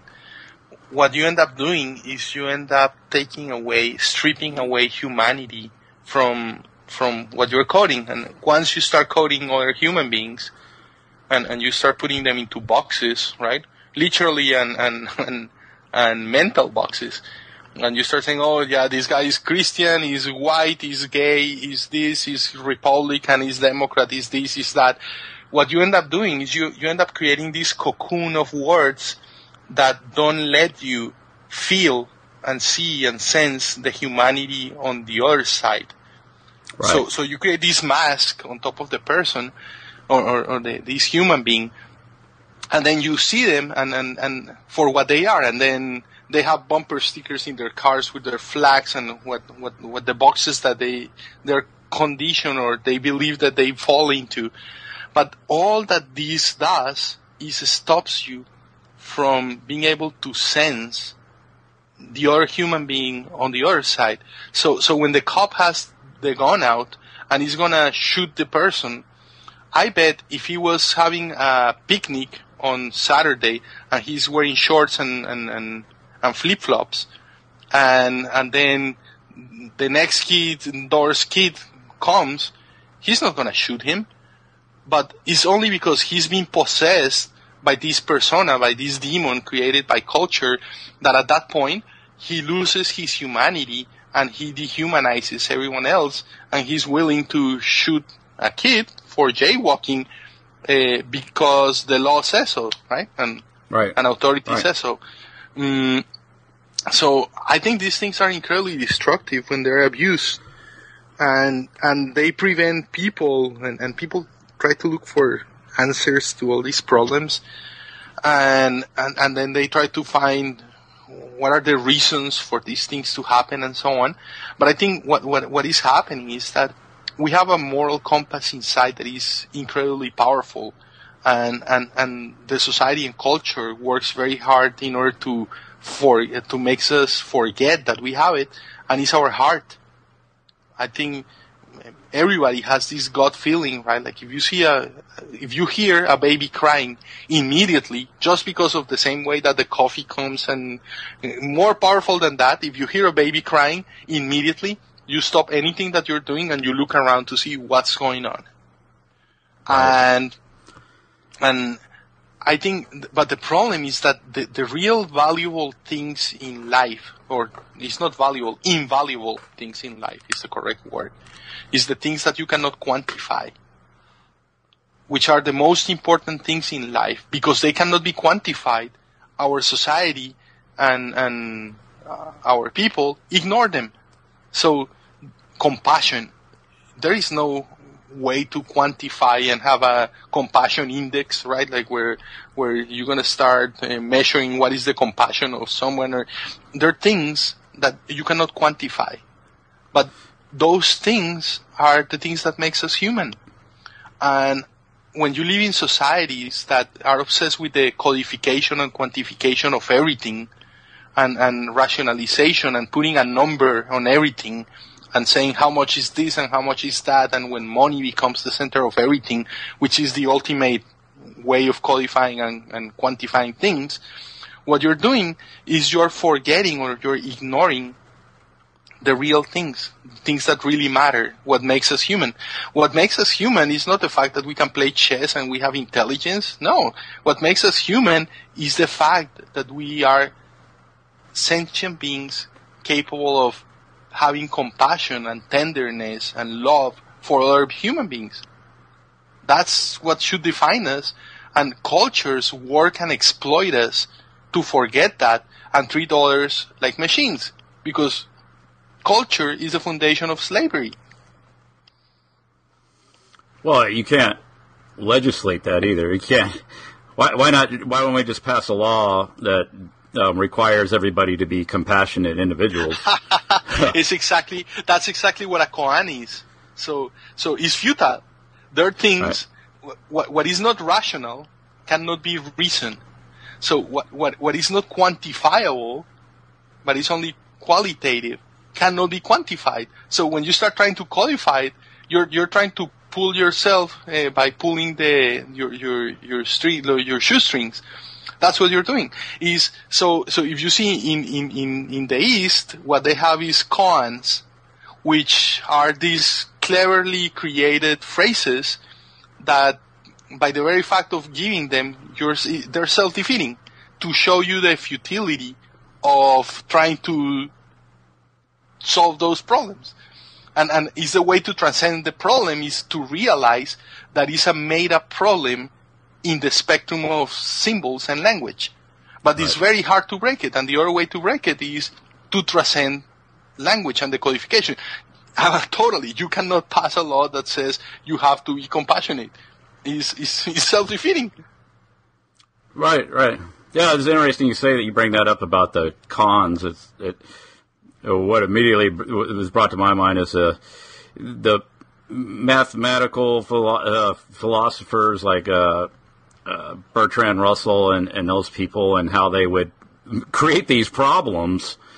Uh, and they're they're sort of these, you know, um, and, and, if you if you listen to the what they're trying to uh, convey in these uh, sort of thought experiments and how they were unsolvable, uh, and then thereby it would invalidate their particular, you know, mathematical theorem or whatever. But it, it was uh, it, that's what it reminded me of that, and, was cor- and it, it was of course a, like an exercise in futility. It's like, well, you're you're invoking something that is, is it's not you're you're not dealing with something that's you're you're observing in nature. You're you're kind of you're you're, you're building this construct, and then you have to. Uh, tackle it with this uh, with these set of tools that you have, which are, um, uh, I guess, in their minds, they were these the the, the particular set of tools they have. They uh, assessed that they could un- undo any problem. And then it turns out that they can't because there's these, you know, questions you run into that are unsolvable through these through this formula, and uh, you know, that, then they would proceed to construct another uh, construct based on another premise that they had established based on a, another unsolvable problem, and went on from there. And it's like, what, what, what is, what is that? I mean, what are what are people trying to do with that? And that's that. I always thought that was interesting. I didn't see really the value in it uh, so much as to kind of establish that. Well, I mean, you can't really uh, you can only get so far with uh, you know the, the, set of tools you've been given, and and, and instead of re- evaluating the assumption that they're based on, they uh, just reconfigure it and keep keep going forward. And I think that's what that's what that's what our society and our culture is doing with this these concepts of law and uh, how how they'll be applied and who who's going to be um, the ones in, in, in, in power to decide this or not. Is it going to be the the left wing of the spectrum or the right wing of the spectrum? And it's all it, it it's all really just to keep us in a constant state of uh, agitation and uh, um, and confusion to make us pliable, really. Oh, absolutely. Is this obsession? That's why we are the people of the book. Because what we're trying to do is codify everything. It's more what what the idea in, in, in, in Western religion is that God, right? This this idea of creation to me is, is, is interesting, right? Like that there is a creator and that he he he made the world by speaking about it and so on. Is an obsession with codes, with codifying. And but if you think about it, that's not reality. Reality is reality is not talking about the coffee. Reality is drinking the damn coffee. That's reality. Right. And and so when I hear about artificial intelligence, I, I can just laugh about it, right? Because uh, it doesn't matter how good your artificial intelligence system is, you will never be able to create a system that enjoys a cup of coffee. No. That can taste the flavor of the coffee. That can see a sun a sunrise, right? And and get uh, get emotions out of it. Because what makes us human is not that we can play chess again. It's that we have emotions. Or probably it's because I'm Latin. that's but that's how I see the world, right? Right. Right. Yeah, that's um, something that's not. Yeah, you can't package it. You can't put it in a box. You can't quantify it. You can't really put any kind of cannot, real definitive. You labels. cannot write formulas about it. There is no way to do that. And then no. you see this this Bertrand Russell, this psychopath. his project in in the 1910s was he wrote a book with with uh, Whitehead called the Principia Mathematica. Mm-hmm. And what he was trying to do with, with, with Whitehead was to axiomatize all arithmetic or all math. So what he was trying to do is he was to trying to create a system to codify any truth. So what he was trying to do basically was to reduce everything into a formula and to create an algorithm that could, you gave it a, a, a, a, a theorem and then this algorithm, this mechanism could just by crunching numbers, come back and say, yes, this is truth or false. So what they were trying to do is systematize the deduction of, of, of the truth. And this, so this, this came tumbling down a couple of decades later by, by Kurt Gödel, uh, who who who proved that that's impossible to do. But mm-hmm. but what you can think is the hubris of, of these guys, the mentality of someone like Bertrand Russell, who what he's trying to do is codify the whole world. He's, he's that's a god complex, basically. Yeah, yeah, very just. Uh, yeah, the, the kind of the, yeah the hubris there and the arrogance is, is really it's really just um, just beyond beyond the pale there about when you when you go into some of that stuff and what what was going on then with that. And and it, it still re, it's, it, it still exists today in a different in different uh, format um, uh, with uh, philosophical science and all this stuff where you know they launch into things like the multiverse and all that. And and and I see that as kind of okay we're coming into a, a period of time now where it, it, it, it has come to that where okay, you have to invoke limitless numbers of universes where you know any kind of probabilistic or, or uh, thing that can happen within the material realm is, is, possible and probably has happened. And it's like, well, you you can't rule anything out at that point. I don't, uh, and I think that's missed on a lot of people. you know, it's that's it's, absurd. Yeah. Or, or what about what about the obsession that we have now to digitize everything? So, so you see people going to the Niagara Falls, and the first thing that they do is they take their damn camera out, and they start taking. Instead of leaving the moment, they start taking pictures so they can go home later on and put it on a stupid TV and watch when they were there and, and have reminiscences of the time that they went to the Niagara Falls, but they don't even remember when they were there because they were busy taking photos. And Yeah, and not then only you're- that, but the Right. whole system of the NSA recording every single thing that you do, every action that you that you that you make, right? In order to create and and basically what you're doing is you're codifying, trying to codify nature and trying to codify every single action in life and create this virtual world of ones and zeros. But but the whole project is just like the Principia Mathematica. It's absurd. It's like Yeah, it is. Uh, and then you can only you can only do so much with uh, trying to yeah ca- capture and it, it and put in, into digital form you know any any given thing. But uh, yeah, I think that that that that uh, that is something that is um, seems like a goal or or, or or a part of the plan to get uh, so much information into these systems that uh, they can become uh, well, I, I think they say that they be, can become sentient, but I, I, I, yeah, I don't believe that. I, I, don't believe that that's even remotely possible. Well, no, is, if you think about it, the whole thing is a misconception because you have a fly, right? You see the size mm-hmm. of the brain of a fly, and, and, and you compare that with the computational power of the internet, right? And the whole world capturing every single action of what happens in the world. Now, the whole network is not sentient, but the fly is. so, and, and, and, and by the way, what, what, you do, right, in order to be sentient, well, what, what you have to do is you have to reduce. You don't have to capture everything. You have to ignore. Uh, what we do with consciousness, right? When you when you concentrate on something, is you're ignoring everything else. So what these guys are doing is this gluttony system, right? What is trying to capture everything, but is at the end, what they're trying to do is make up for the lack of awareness by capturing information. But information without uh, consciousness m- making sense of the of the information is only noise. That's what it is.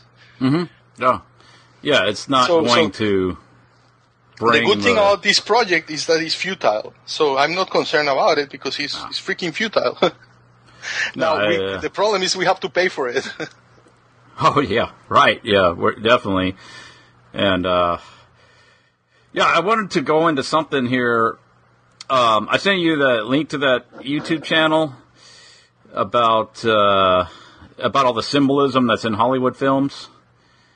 Because I wanted Yes. to get your take on this. Uh, that um, so that that channel, if anybody wants to look it up, is uh, 111 Truth 111 on uh, YouTube. Like if you put in 111 Truth 111, put it into Google, it should bring it up. It uh, uh, on YouTube. So it's it's basically the guys. You know, he's he's doing his analysis of uh, Hollywood films and pointing out all the uh, subliminal imagery that is. Uh, replete in film. It, it is it's like all over the place. It it, it it and you look into the every set you know is is done with a, a purpose.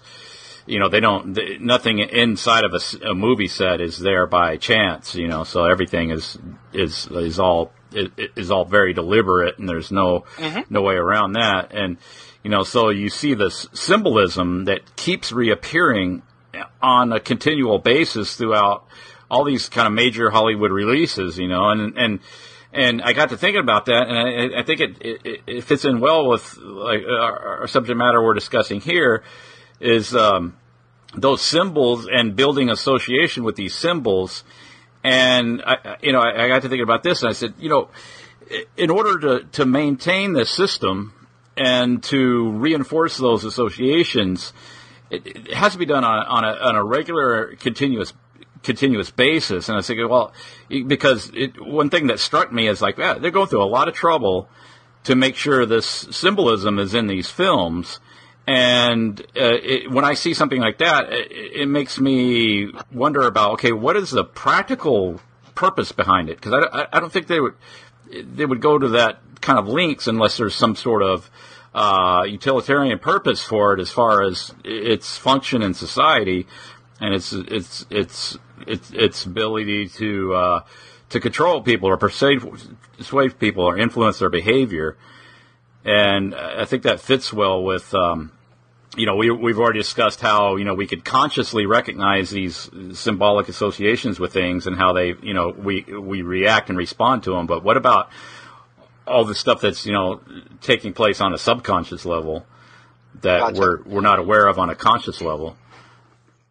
Yeah, you know, I'm I'm I'm skeptical about it. I, I saw that he has one called I'm Number Four, and so the first thing that I would say is that people are fascinated by the occult.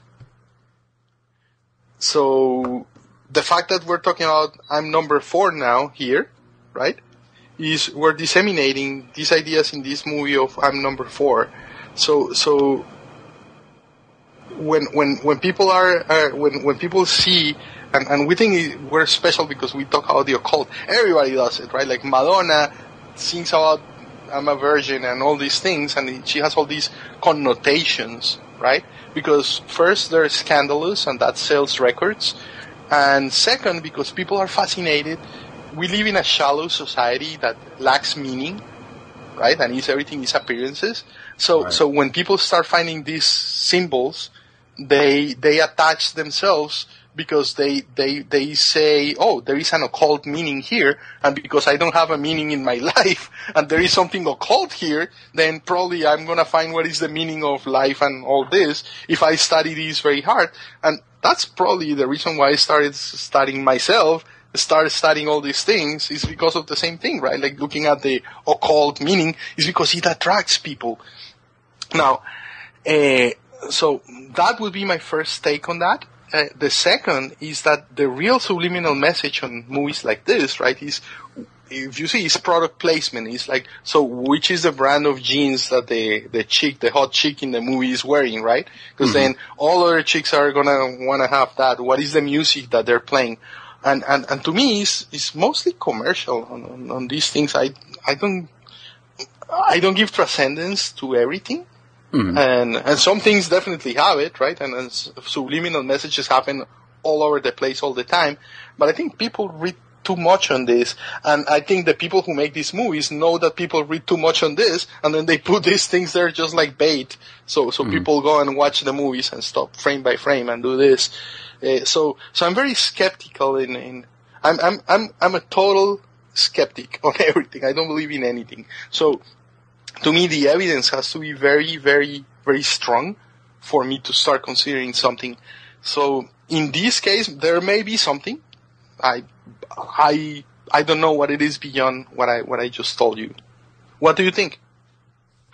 Well, like a lot of the stuff that uh, gets presented and and, and uh, out there, you know, pointing this stuff out, like, well, the sun, here's the sun symbolism, and it's, uh, you know, it's the the character is, you know, stepping out of a plane, and the sun is is in the backdrop behind them, and and you can say, well, that's something significant, you know, and, and it's referring to sun symbolism. And then, but you know, you can look at it just sort of, you know, So freaking sun, man. and say, oh no, maybe it's just yeah, maybe it's just the sun in the background, and they decided to just use it for dramatic effect on that particular scene because I imagine directors are always looking for ways how to make uh, how do we make the scene look interesting, you know, and and shoot it and and and and, and give it some drama, you know, through lighting and all all kinds of stuff. So yeah, the sun's Right. going to be in there, uh, obviously, but. You know, and this, Now- so yeah, some of that I can I can readily dismiss as you know just being kind of You see movies like, for example, Eyes Wide Shut from Kubrick. That movie, I, I think that movie has many layers of, of interpretation behind it. So, so it depends on the movie, right? Like uh, Kubrick and his movies, you can tell that there is inner, like there is exoteric and esoteric meanings in, in, in, in his movies, right? And there are various uh, uh, uh, writers, script writers, and, and directors, movie directors, who consciously, I think, put things like Eyes Wide Shut is undeniable that there is there is a message that you kind of get of what it is, but you miss half of what is happening on the movie. Is and and and, and there are few like that, when you see, oh look, there is a triangle here, it's like, come on, the, the triangle is the most simple shape that you can see, right? Like Right. it's, it's, it's the, the first surface that you can create in, in 2D is three lines. And, and then that becomes a pyramid for some reason, right? Uh, or, or the sun is a stupid circle, right? So Right, yeah. circles and triangles to me are the most common, uh, like your primary, figures. yeah, your primary Exactly, so- geometry, your sh- circle, squares, and yeah, it, but it, there, there's that, you know, of course, and then on the other hand, it, it is, it's, it, you know, it's, it's like you're talking about watching the movie with the sound off. And that's one thing that this guy does. He's showing the movie, and he usually cuts the sound out, and he's got his. Uh, he, doesn't even really point the stuff out. Like once you know what you're looking for, it's like, oh yeah, and yeah, there's a pyramid in the scene, but the way that the scene unfolds and the way the pyramid, it, it, it, it, you know, it, the way it, you know, where it's positioned in the scene and stuff like that, it seems very purposeful uh, on one level. And um, so, okay, here's my thoughts on this. It's, it's that you know we've already went over. Um, we've talked about how you know we we're, we we can we could be made to build these uh, um, draw these connections between you know symbols and uh, like coffee or a symbol and like a um, you know a particular corporation or whatever it happens to be by you know just this constant reinforcement um, over over a period of time, or Pavlov's dog and the bill, and it's like, the, well, eventually the dog just you know starts just drooling, un- drooling uncontrollably when he hears the bell, and um, so that is pretty basic and simple, and I, and I think that uh, you know. And we already understand it to be, you know, a powerful, you know, tool of, uh, you know, manipulation. And, you know, but I, I do believe that you, you could take these symbols and in their and, and put them in certain contexts, like in, in especially in a drama where you're through the through the actors and the and the playing out of this drama, you have like oh like the intimate moment between the the hero and the and the and and his love interest and and how you know it strikes these emotional chords. And at the same time you can have this subliminal imprinting of these uh, these you know any given particular symbol that you want to put into the scene. And uh, like an example of these shows like uh, there's this one film uh, uh, what's the guy's name? He's a com- he's a comedian guy and he's made like 600 movies. I, but Adam uh, Adam Sandler Adam right Sandler? Yeah, yeah and uh, He, he's a master. He is a stupid master of modulation of emotions. Like he has comedies. I, I personally like his movies because I love to see how he plays people like a violin. So he creates all these very funny movies, but then, then if you're happy and all of a sudden he takes you down and it's, it's a roller coaster. He knows how to modulate people so well. Yeah, yeah, he's yeah, he's really good at it. Or I, I guess he wouldn't be in all those films. You know, he, he's got something going for him there. And even though you know he's, I think he's he's he's uh, he gets a lot of criticism. But yeah, I'm getting the static back, Jose. I don't I don't. It just just now came back. Uh, if, uh, is there any? Uh, I opened, I opened the video. That's, probably, that's probably Oh, is that okay. better now? uh, let's see. I think it's gone. Can you? It's gone, okay, okay, yeah, yeah. No, no, it's still there. Oh, it's still there, still there. Let Yeah, me it's- shut these up. Is that better now? Better now? Uh, still there. What about now? What about now? Uh, no, it's still still doing it. So, so you want me to call you again? Call you again. Uh, yeah, let's try that. Okay, okay.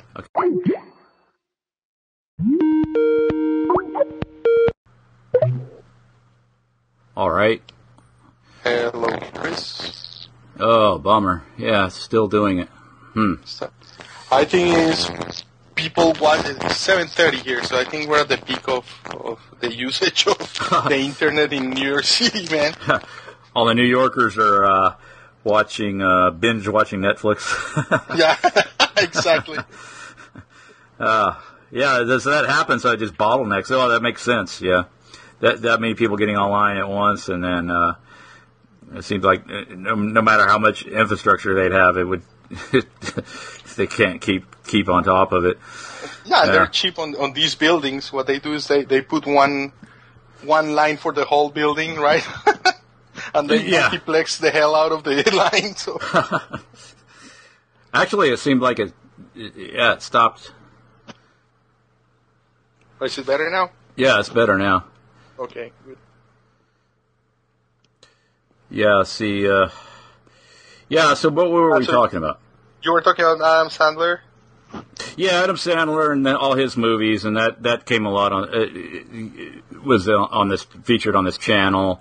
I was talking about where he's pointing out the symbolism. So, so it's Adam Sandler and it's uh, Drew Barrymore in the scene, and then um, they're having waffles and breakfast at this uh, coffee house, and they got the um, they, they bring the waffles out, and then she's doing something with the waffles and she builds a pyramid out of the waffles and it's got the sun coming through the window and the sun's rising over the pyramid and stuff and then it's like what what the hell is going on there? You know like that's obviously very deliberate and and it, it just it, it just for all the world looked like it was just very you know um, in, intent on getting the symbolism across, and then you think That's- about it at the same time, they got this romantic scene going on, and so so it's like on a on a simple level, it's like oh, that's a way to build positive associations between this particular symbol and the emotions that are being invoked there in that scene. You know, I, I agree with you, but the problem with, with the the nice thing about symbols, right, and their danger as well, is that when you put a word on something or a number, the meaning of the symbol is is not closed, but it's pretty damn small, right? It's very narrow, so there is no equivocation when, when you when you have a symbol that is very confining. And what you do with what you try to do with math and and and science science right is to create the most confining uh, language possible or description possible so there is no equivocation. Now I think Westerners because we're conditioned to this right uh, to the idea that, that we want to be as precise as possible with language, have Right. very big problems uh, looking at allegorical figures.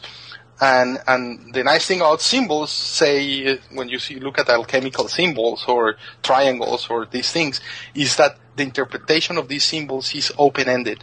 So, so they're living creatures where you can encompass much more meaning because they can be interpreted and read in very different ways, which gives you space for a very rich interpretation, but at the same time, uh, you're never certain of what is the interpretation of that. In this case, I think in this movie that you're talking about, uh, this movie happens in Hawaii, right? I think in the Big Island, and which is full of volcanoes. So I could say that the pyramid that you saw is because this is a Hawaiian setting, is a volcano.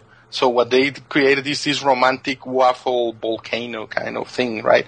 And you see what I mean?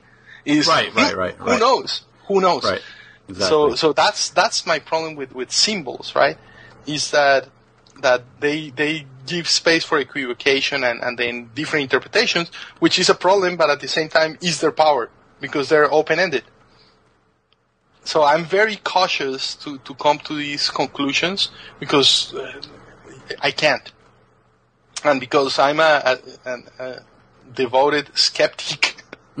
I need too much evidence to say yes, there is something here, uh, which you can do with with eyes wide shut, right? Because the whole context of the movie is leading you to one place. So so at that point you have to start admitting yes, there is something beyond what you can see here. Right, Mm. right. Yeah, what is it? What is it?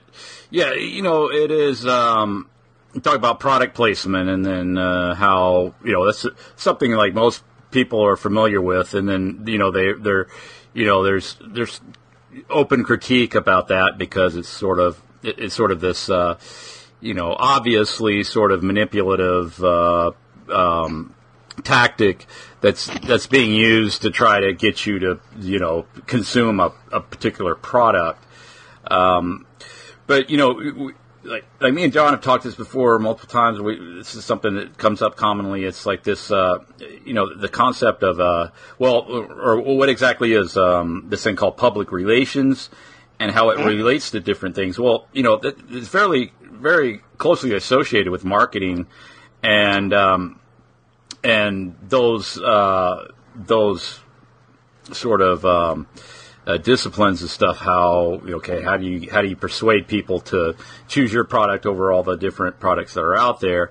And um, and I and I and I, and I, and I believe there's really no such thing as real competition. And I think that, that there's conditions that are set up to lead people to believe that there's competition in order to put in play um, these marketing firms and public relations houses and stuff like that so that you know they could p- put them in competition and develop more and more persuasive techniques based on these uh, you know certain you know, th- things that are known about psychology. And and and that's why we have you know or part of the reason why we have this consumerist culture. And you could take those same disciplines and the same methodology and you could you could apply them to any kind of uh, concept or anything that you want to sell to people or you want people to buy into and i think like uh, and, I, would say like an event like 9-11 was a big infomercial in, in a sense and I, I, think the whole thing was hollywood style i don't think that anyone actually uh, died i don't I, I can't say for certainty but i i, I, I do believe that it it was uh, fake stage deaths, fake funerals, fake everything. The whole thing was a Hollywood style production. There's a lot of circumstantial evidence that kind of, uh, you know, backs that up. But, but anyway, it's like, what, what, what exactly what it was? It was like a big infomercial on, on one, in one sense, in the, in the very much the same way that you know a new car or something like that would be sold to the public, uh, introducing this. Okay, here's a new concept, and here's here's how it works, and here's why everybody wants it. Well, this, mm-hmm. this is the 9/11 was the big infomercial for why everybody uh, okay, now we need to buy into this whole uh, new product of this uh, more intrusive and more involved government. You know, uh, Right. government. You know, the next phase of this thing called you know government or society or whatever whatever you want to call it. So we're we, we're being you know at the Coptic New Year, September 11th of 2001, which is the exact beginning of the century according to the you know Egyptian Coptic calendar and all that. Which I think maybe that's what they're. G- going by instead of the regular uh, the the other calendar. It, it- you know, so that's like okay, so that's the first event out of the gate. Is this is this um, you know worldwide event that everybody saw? And then you know they they kept repeating, and it's something that's since been repeated. As well. Oh, since then, nothing has been the same. Everything's changed. It's all different. I, I I concur with you 99% on that, except that I think there were dead people there, and uh, starting because I knew someone who used to work there who died that day, but but uh, and and you see the, the the same people who perpetuated this event are the ones who lead countries into wars and have no issue on on killing people by the millions. So I think, if anything, I think it's a, it's a, it's a sacrifice, right? It's a, ritual, a ritualistic sacrifice where a couple of bodies here and there to your to your lord uh, even help. So I, I I wouldn't be surprised if they kill people because they well they create weapons and they do all these things. I I don't think there is an issue on killing people. No, I, I don't. Uh, other than the um, sort of complications that would enter into the whole thing, since you know it, it, there would have to be uh, a lot of questions being raised, and then you'd have like all these victims' family members that are asking all these questions about what happened and potentially creating problems. I mean, it seemed like it'd be.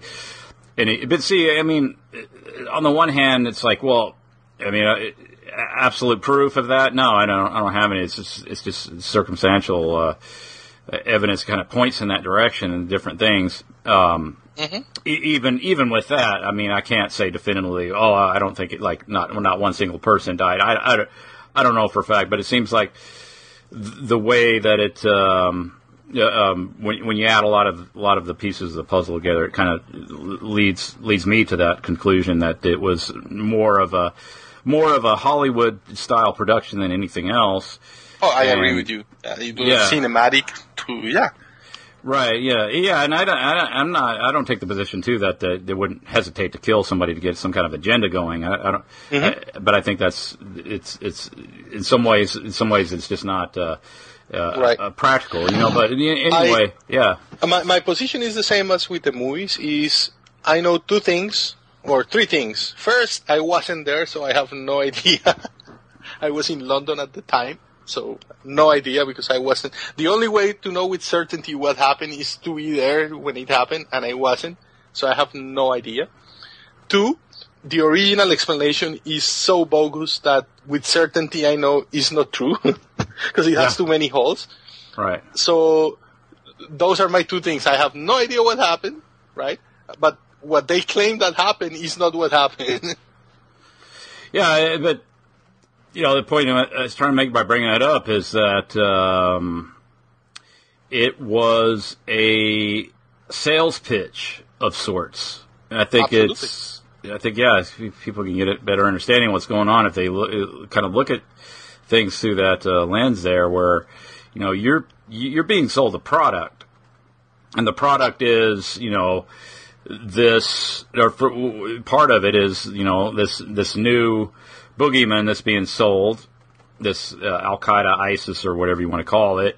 And uh, yeah, they're coming to get us. They already hit us, and then you know we, you know, he, you know the Russians. We don't have to worry about them anymore because you know we did that for 50 years. That's over. Now it's time for this new uh, era, and they needed a big media event to to kick that off, and then it had to be something visceral, high profile, dramatic, over the top, and um, basically it was crafted and carried out just in the same way that um, a uh, a major motion picture would, and then you know, uh, motion pictures are used to sell products, and then um, there's some uh, examples of motion pictures that are uh, deliberate and very overt and very uh, um, direct. Um, uh, uh, military recruitment pieces like the the film Top Gun, and then it's kind of pretty much admitted so. You know, it's like oh, recruitment I shot up, and you know, it's like well,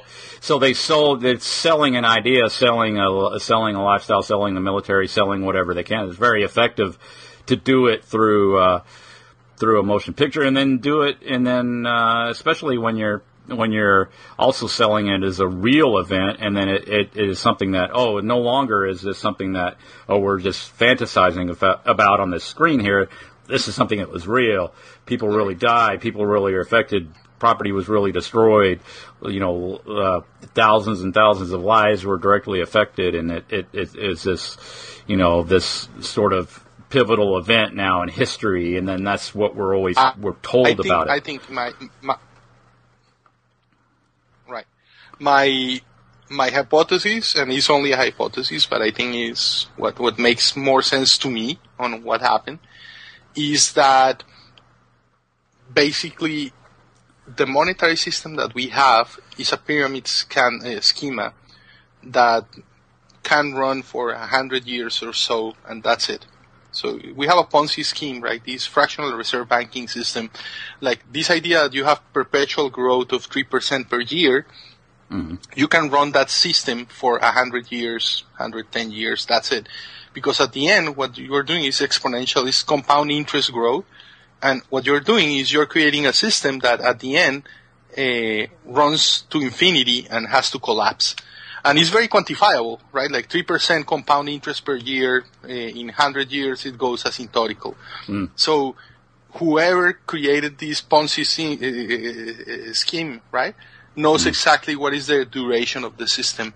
So at some point, what happens is that what we're, what we are at the verge of, I think, is an, a- monetary collapse where the, the, the, the, the monetary system that we have, the blood of the system has leukemia and, and is dying basically. And, and in order to maintain this monetary system, we have to expand it and expand it and expand it and expand it.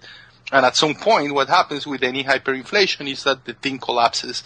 So, as a state, if I'm the state, what I what I see that what this creates, right? The, the threat is not the Chinese, the threat is not the Russians, the threat is not the Muslims. The threat are Americans who are going to stop receiving a social security and Medicaid checks, and people who, because we have created this interconnected society where uh, we depend from the supply from China of goods and services and food is not produced by anyone anymore and anything what you're going to have is starvation on the streets, right? And famine and people are going to, so what, what I think that, that, that, that, that marks the end of the monetary system is the collapse of the union here in the, in America. And it mm. sounds crazy, but I think that's, that's what I think it is. So, if you, if you have this very mighty military power, right, and you have the control of society, the only thing that you want to do is preserve the state. And in order to do that, then the last thing you, you, you can try to do, right, is militarize society. And being able to militarize the police and, and pass all these Patriot Act and all these draconian laws. So when the collapse comes and when you start having riots on the streets, you can try to control them through force. So to me, that event is the catalyzer to be able to militarize the society, to put uh, uh, X-ray detectors on airports to, to start telling people, you see, we're doing this to defend you, but to start creating walls with, with, with in the front, in the borders, things like that. But to me, it's more that, that's, that's what I think happened. But again, it's just a hypothesis. I have no idea because I wasn't there and I'm not part of the complot, so I have no idea. Yeah, I, I yeah, I, I, agree with that. It's something, um, some reason why there, you know, this, this militarization of the police and all that. I, I, but as far as the economy goes, I, I probably differ with you on that. And, as far as that, uh, I, I think the the system as it is, the only thing, the, the only thing that's um, keeps it running is people's belief in the thing called money. And whatever you know yeah whatever debt has been accrued through interest and all that stuff it's you know it's, it, it, it's just an abstraction that is, is some is some entry in a ledger book is all it is. No no no no absolutely no but yeah. what you're doing is you're diluting the power of the talismans which means the belief on the system. So as as you print print more money you you see what what is happening in in in Greece right, is at the end when, when, when money loses its buying power in Greece, what what happens is that people lose their faith on the system. They start to realize, yeah. oh, you know what, this is only paper. They start to wake up from the spell of the talisman. But in order to do that, you have to abuse the talisman, right? Until you dilute the value of the talisman so much, the power, that people start saying, oh, this is only paper oh, whoops, what happened? And I lost all my pension and I, I gave my life away for the promise that it's not going to be. And then when that happens and when that deception happens and when people comes and to the realization that they were robbed and they were slave enslaved for, for the last 50 years and they work, then they get pitches and forks and then they start decapitating people. Uh-huh. And, and, and breaking windows. And that's the collapse of the faith on the system. So the system is maintained civilized as long as the as the as the talismans are, are taken at face value. But when people realize that this is a scam, then that's the moment when, when the whole thing collapses, right? And then, but it, I think it's part of it. It's called a revolution. And, and think about the, the, the, the word revolution, right, is to come back, right? Mm-hmm. So, so I think it's part of the cycle of the scam is the revolution, is the closing, is the, the, the, the death of the phoenix and out of the revolution starts a new cycle of inflation that lasts another hundred years or so. And then you end up with another, you, you go back to the beginning in the revolution. Yeah, and then that's, you know, that, that, I would see that as something that, that was done by design, as something that is, uh, part of a part of a, pur- a purposeful cycle. I mean, yeah, I, I personally think that uh, you know if if if it was desirable to do so by people in control, they could they could reinstate the 1950s era prosperity with just some adjustments, you know, and then oh well, okay, we're going to do this, this, and that, and we're going to write this into law, and we're going to enforce it, and then we're going to be back to 1950s level prosperity or even beyond if they wanted to do that. And and it you know that would have nothing to do with uh, national debt or anything like that because that's just a fictional construct. It's it's not it's it doesn't have any bearing on tangible reality other than you know that you know people people have a will and desire to work. I mean, we know that in, mm-hmm. in, the United States, especially. I mean, how much? What's the average work week now? It's like 50 hours a week or something crazy like that. And. And uh, so yeah, it's it's it's it's all based on a you know this belief system, and um, I think it it could be you know switched on or off at at, at just you know a few you know adjustments here and there, and it could be completely transformed within a matter of just you know no time, so that uh, you know it could be it could go either way. And if it, the bottom drops out of it, it was certainly done for um, some some specific purpose, and to uh, you know to to reorganize later and and and to to build something else. But uh, yeah, I, I I don't know. I mean, we're always kind of told that that is something that is kind of just over the horizon. You know, where you know, we we're you know it's we're coming up on you know any day now we're going to be hauled into FEMA camps and uh, you know there's going to be the big collapse and the dollar's going to collapse. Fear mongering. yeah, that's that's yeah. Alex Jones. No, but you know what? I what in I think the real the real issue right is that I, I don't consider that I'm special in any way. I'm just a poor schmuck with curiosity, and I have lost my faith on the system. And as we were mentioning before, the system runs on faith, right? And, and I used to be, I used to be very faithful on the system. That's why I ended up probably working and living in this country, right? It's because I bought the dream. Mm-hmm. Uh, but I, I woke up from it, or I, am I'm, I'm starting to realize that it was a scam. And, and the, but the problem is that if I'm doing that and I'm a poor schmuck, then I look around and I think that is uh, there is a lot of people like me who are going through that process. And I think that's the worst thing that you can have for the magician is when there is a kid sitting in the in the first row of the thing and says, "Look, look, kids, he has a, a rabbit in his pocket. Look at the, you can see the ears, right?" because when you do that, the whole thing collapses, comes tumbling down. Yeah, the spell is and broken, and then just... that's what we're doing here. What the re- the only reason why I, I, I do this is because I think this is the catalyzer for the spell to be broken. When people and I don't think what, what I say is any unreasonable, right? Like I think everything that I say is, is not cuckoo, is not out there, is is kind of obvious once you start to realize oh, how, yeah. how the thing works. It's so simple because because that's the beauty of truth is that truth is, is self-evident and is obvious. So you don't need too much propaganda, right? The guy has to dress in a tuxedo and move his hands and all this. All you need is a kid that points at the at the at the at the hole in the pocket, right, and say says the emperor has no clothes for everybody to for the system to collapse. And I think that's what we're seeing is that. Yeah, does it. I, uh, I, I wonder too. I mean, because that's something that I think we've kind of always been kind of conditioned to expect. Like, in order for there to be any kind of really drastic change, there has to be this tremendous upheaval and calamity and uh, anarchy or what have you. Uh, anarchy in the sense of what people normally associate with it, which is you know just it, gangs, right. gang rule, and uh, you know Mad Max reality and all that. right. And and and I just wonder, it's it's, it's uh, is that even?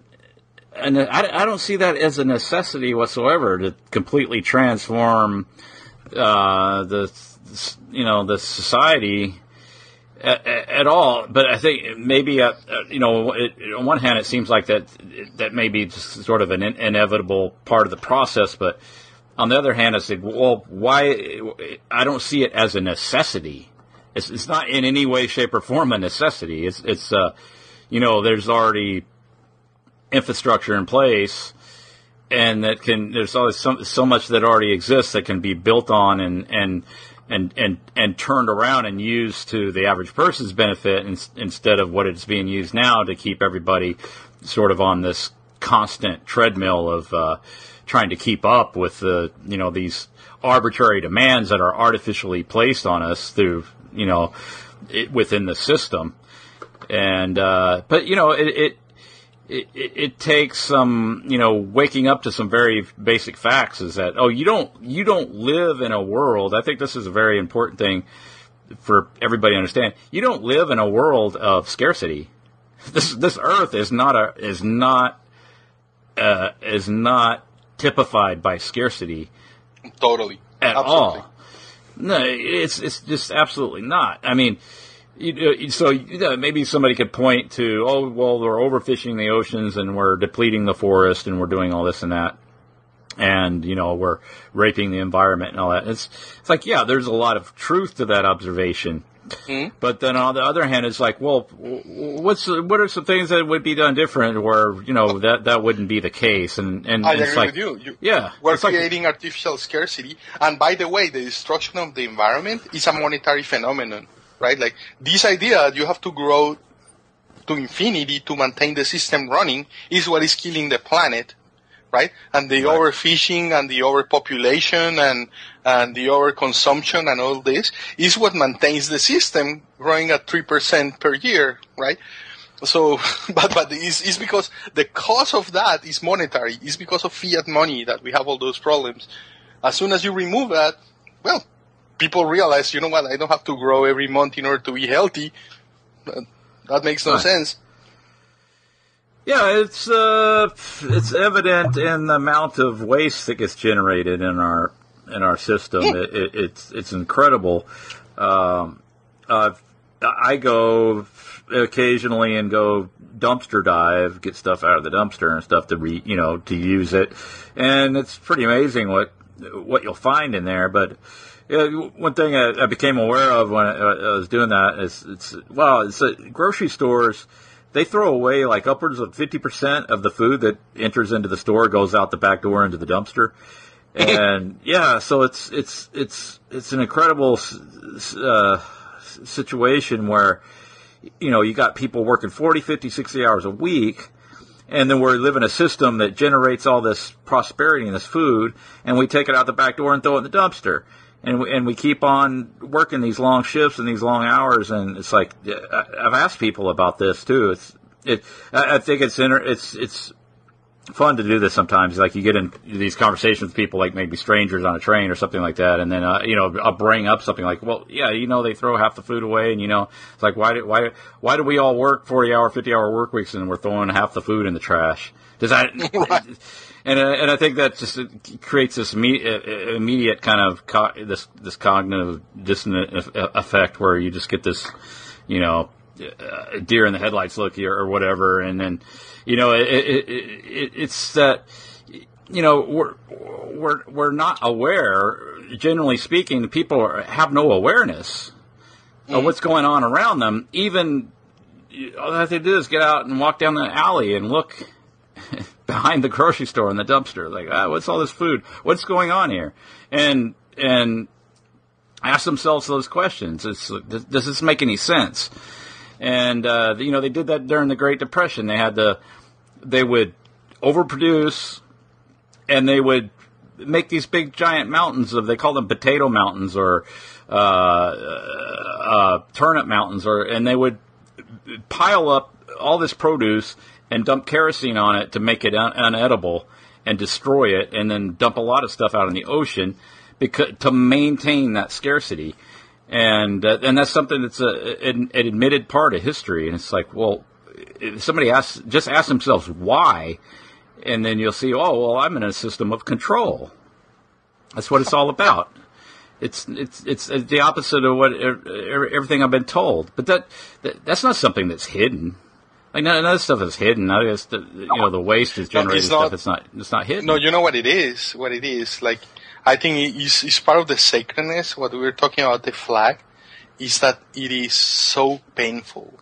The day you realize indeed. Uh, I, dude, I, I've been deceived for the last 40 years of my life, right? It's Uh-huh. very painful. I, think it comes with pain when you realize that you, you were you were groomed to love and, and this parasitic system that the, so so you, you have this this love relationship with the with the parasite. The day you realize that it's a parasite, it, it, it's incredibly painful, and most people would rather die before they accept that, right? Because all Oh, their uh, yeah. reality tumbles down. Yeah, I think that's uh, a big part of the problem is just this reluctance to deal with uh, truth that is easily provable stuff. I mean, we you know we can get in the realms of conspiracy and kind of uh, speculation about you know maybe 9/11 or something like that, and then you know go on and on about it. Like, but you know, I I I like I like to do that, but I also like to point out stuff that's like right in front of our faces that you know we just take for granted. Okay, that's the way it is, but you know it's like we ever ask why, why it, why it's the way it is, and you ever get a good answer. It's No, I, ne- you know, I never thought about what you just said about the supermarkets. It's brilliant because it's so obvious, it's, it's, and that's Yeah. true. That that's the beauty. So so self evident that there is no argument against it.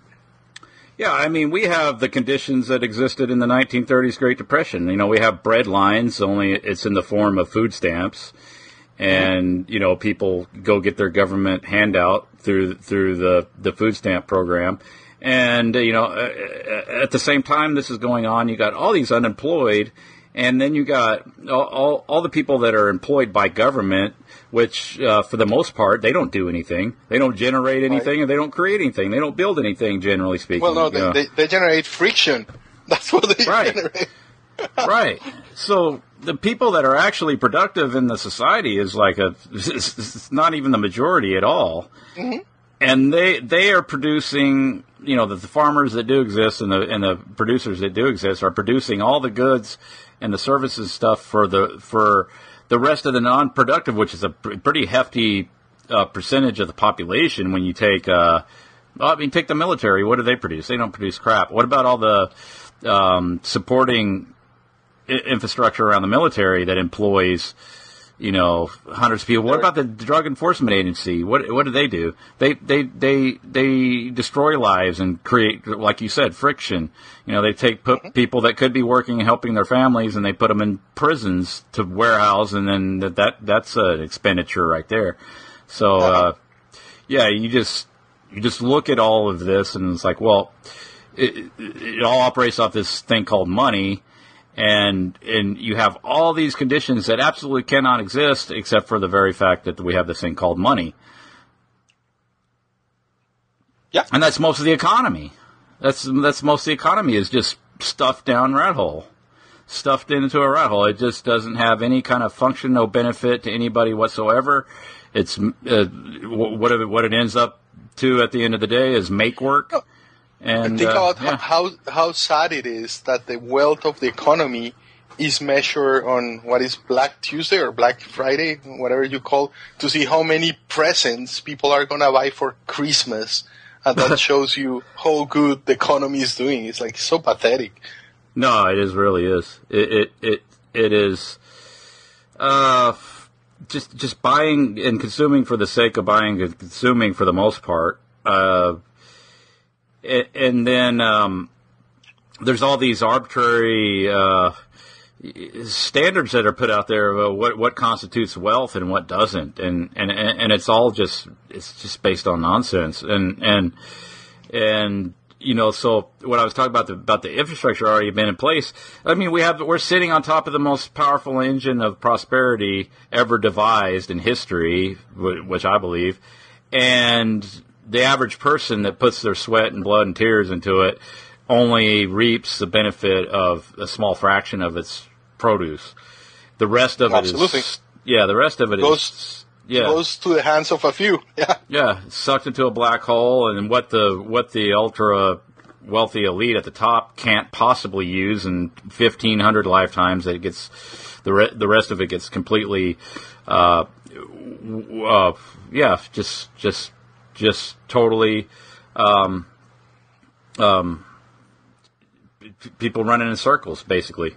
It's just people running in circles, and there's no um, no real no pr- produce out of that. So if you if you were to just you know I've talked about this before. Okay, if you were to just take all the military paychecks and you disband the military because it's, it's it's unnecessary, you, you you just you know tell tell people the boogeyman doesn't exist and he goes away.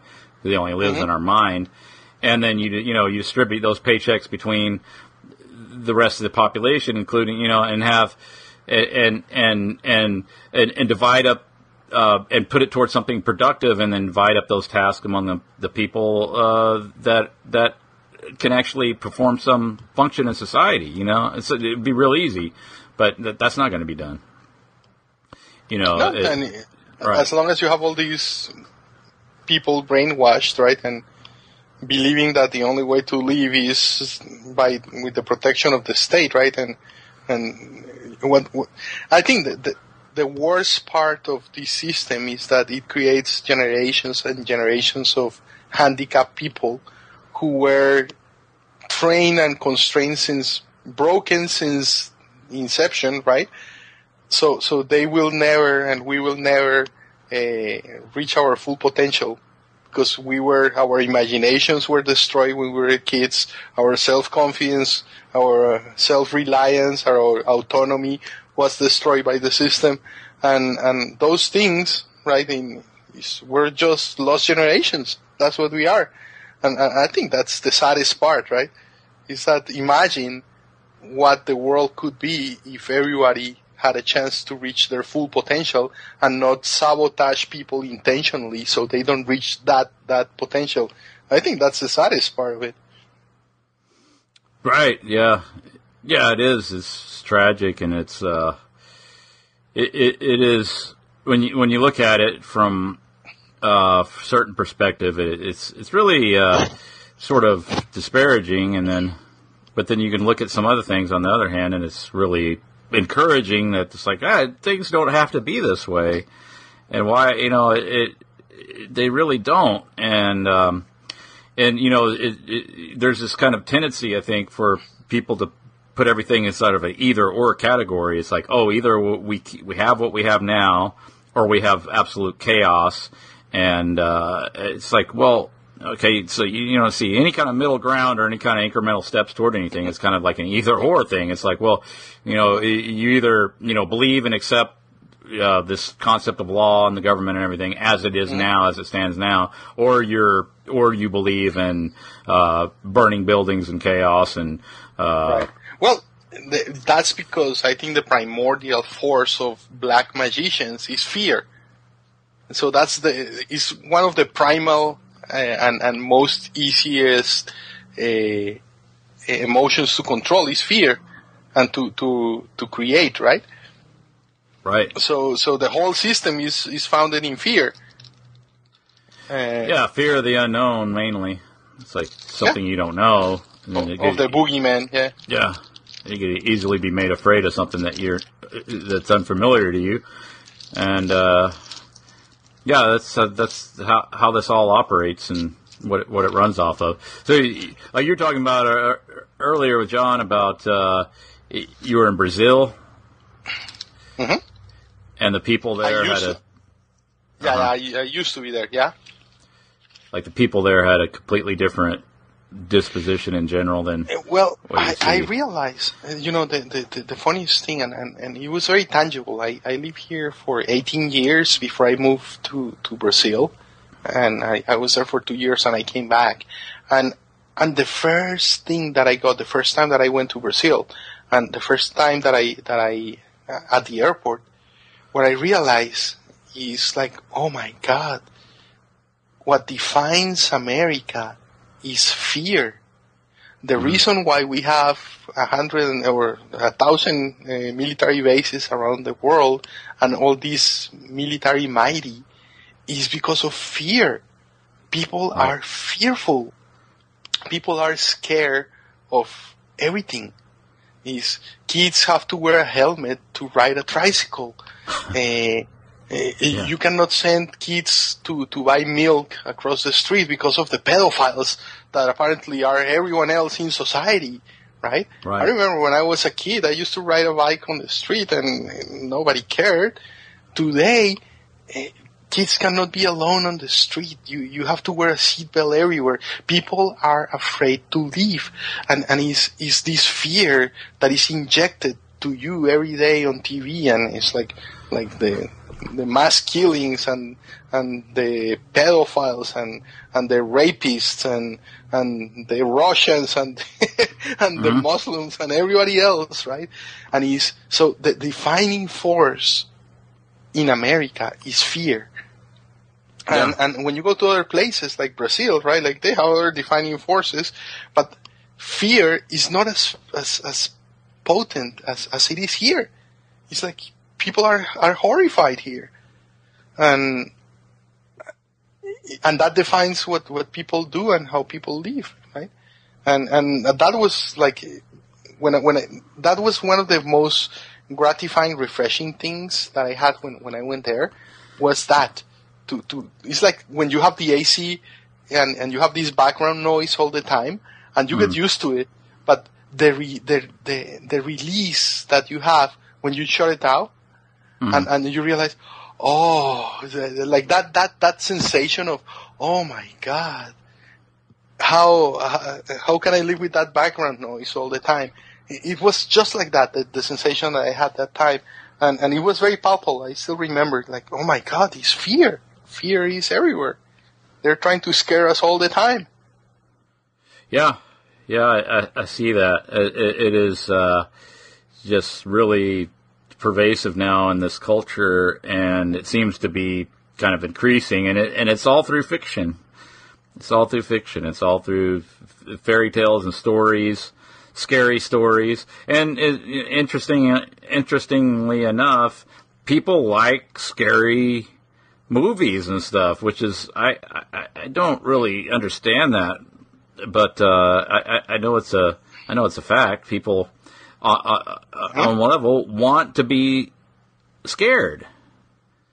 Because I think we're addicted to it in a, in a, in a, in a strange Yeah. way. I, but see, I think on on the one hand, it's artificially induced to you know the, the, the consumer market for those some of those films, uh, those horrible uh, slasher films and stuff like that, or those horror movies, stuff like that. I, I, I think that's that's a uh, the demand for that is is reflective of a uh, a sick society, really.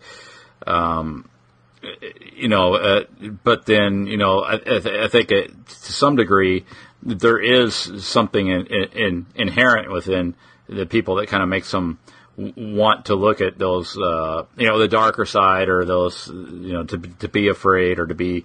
Um, Well, you know, the the other thing is that that Chris, we live now in in confined apartments, and we go to this very routine every day, and you go to work every day, and and it's the same thing, and you come home and you pay your bills and you watch TV. At some point, you're like, I hope Freddy Krueger shows up in my house. And we have some fun, or something changes, right? so yeah, to break up the monotony, Freddy Krueger exactly. cut some stuff up.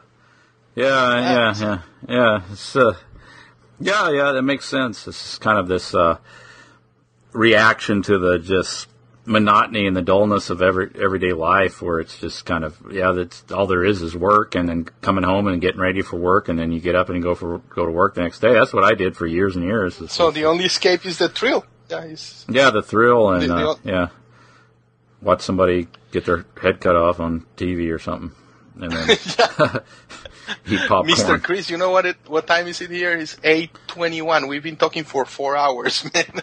Oh, we've been going for four hours. Wow, holy crap! yeah, it's crazy. Oh wow, yeah, I, I had no idea. Uh, uh, yeah, well, cool, man. Yeah, I just did that with uh, with Jay. You ever talk to Jay Dyer? Eh, no, I never did. Yeah, maybe maybe you guys should uh, get in contact because uh, yeah, I I think y'all would uh, have a really good conversation um, between you two, from what I gather. Uh, Awesome. yeah, so yeah, this has been really good. I enjoyed it, and uh, I, you guys uh, are really nice. I, I, I I had a blast.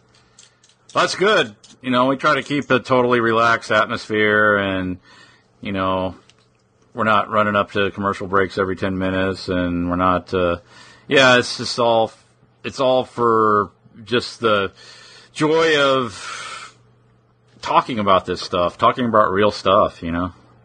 hmm It was about. it was a real pleasure, man. Oh yeah, same here. I, I I concur with that, and yeah, I appreciate it. And you got you got anything you want to put out there to you know you I, you got a YouTube channel, like anything else like you want to? Yeah, basically, if, if, if people look for Jose Barrera eh, and and they put magic or alchemy, then they they're gonna find me there. All right, great. Yeah, Okay. do you do you have any more uh, interviews coming up? Uh, And not really, no more Jan Irvin appearances or? not lately, not lately. Uh, he's been talking uh, uh, lately uh, about a lot of things that I don't know if I would go to that extreme in my analysis. Uh, but it's interesting. I like the guy. We're good friends. Yeah, he's he's a really interesting guy. He's got some really interesting information. And yeah, I, uh, yeah, I recommend people checking out that uh, interview. Uh, Jan, just look up Jan Irvin, Jose Barrera, and then should should should pull that up. Pretty Yeah, we easily. had two two interviews, one on, on alchemy and one of black magic, which is pretty much what we the, the the second one is is what we discussed today. We didn't talk about incorporations and, and the creation of demons, but we can do that in another time. Yeah, yeah, let's do that. Um, yeah, we'll, we'll be in touch on the email and stuff, and then uh, we could maybe set up another call soon. That'd be good. Anytime, Chris. I, I really Yeah. I really like it. Okay, thank you very much. Okay, man. Okay, You have a good one. you too, man. Take care. Thanks. Okay, take care. Bye.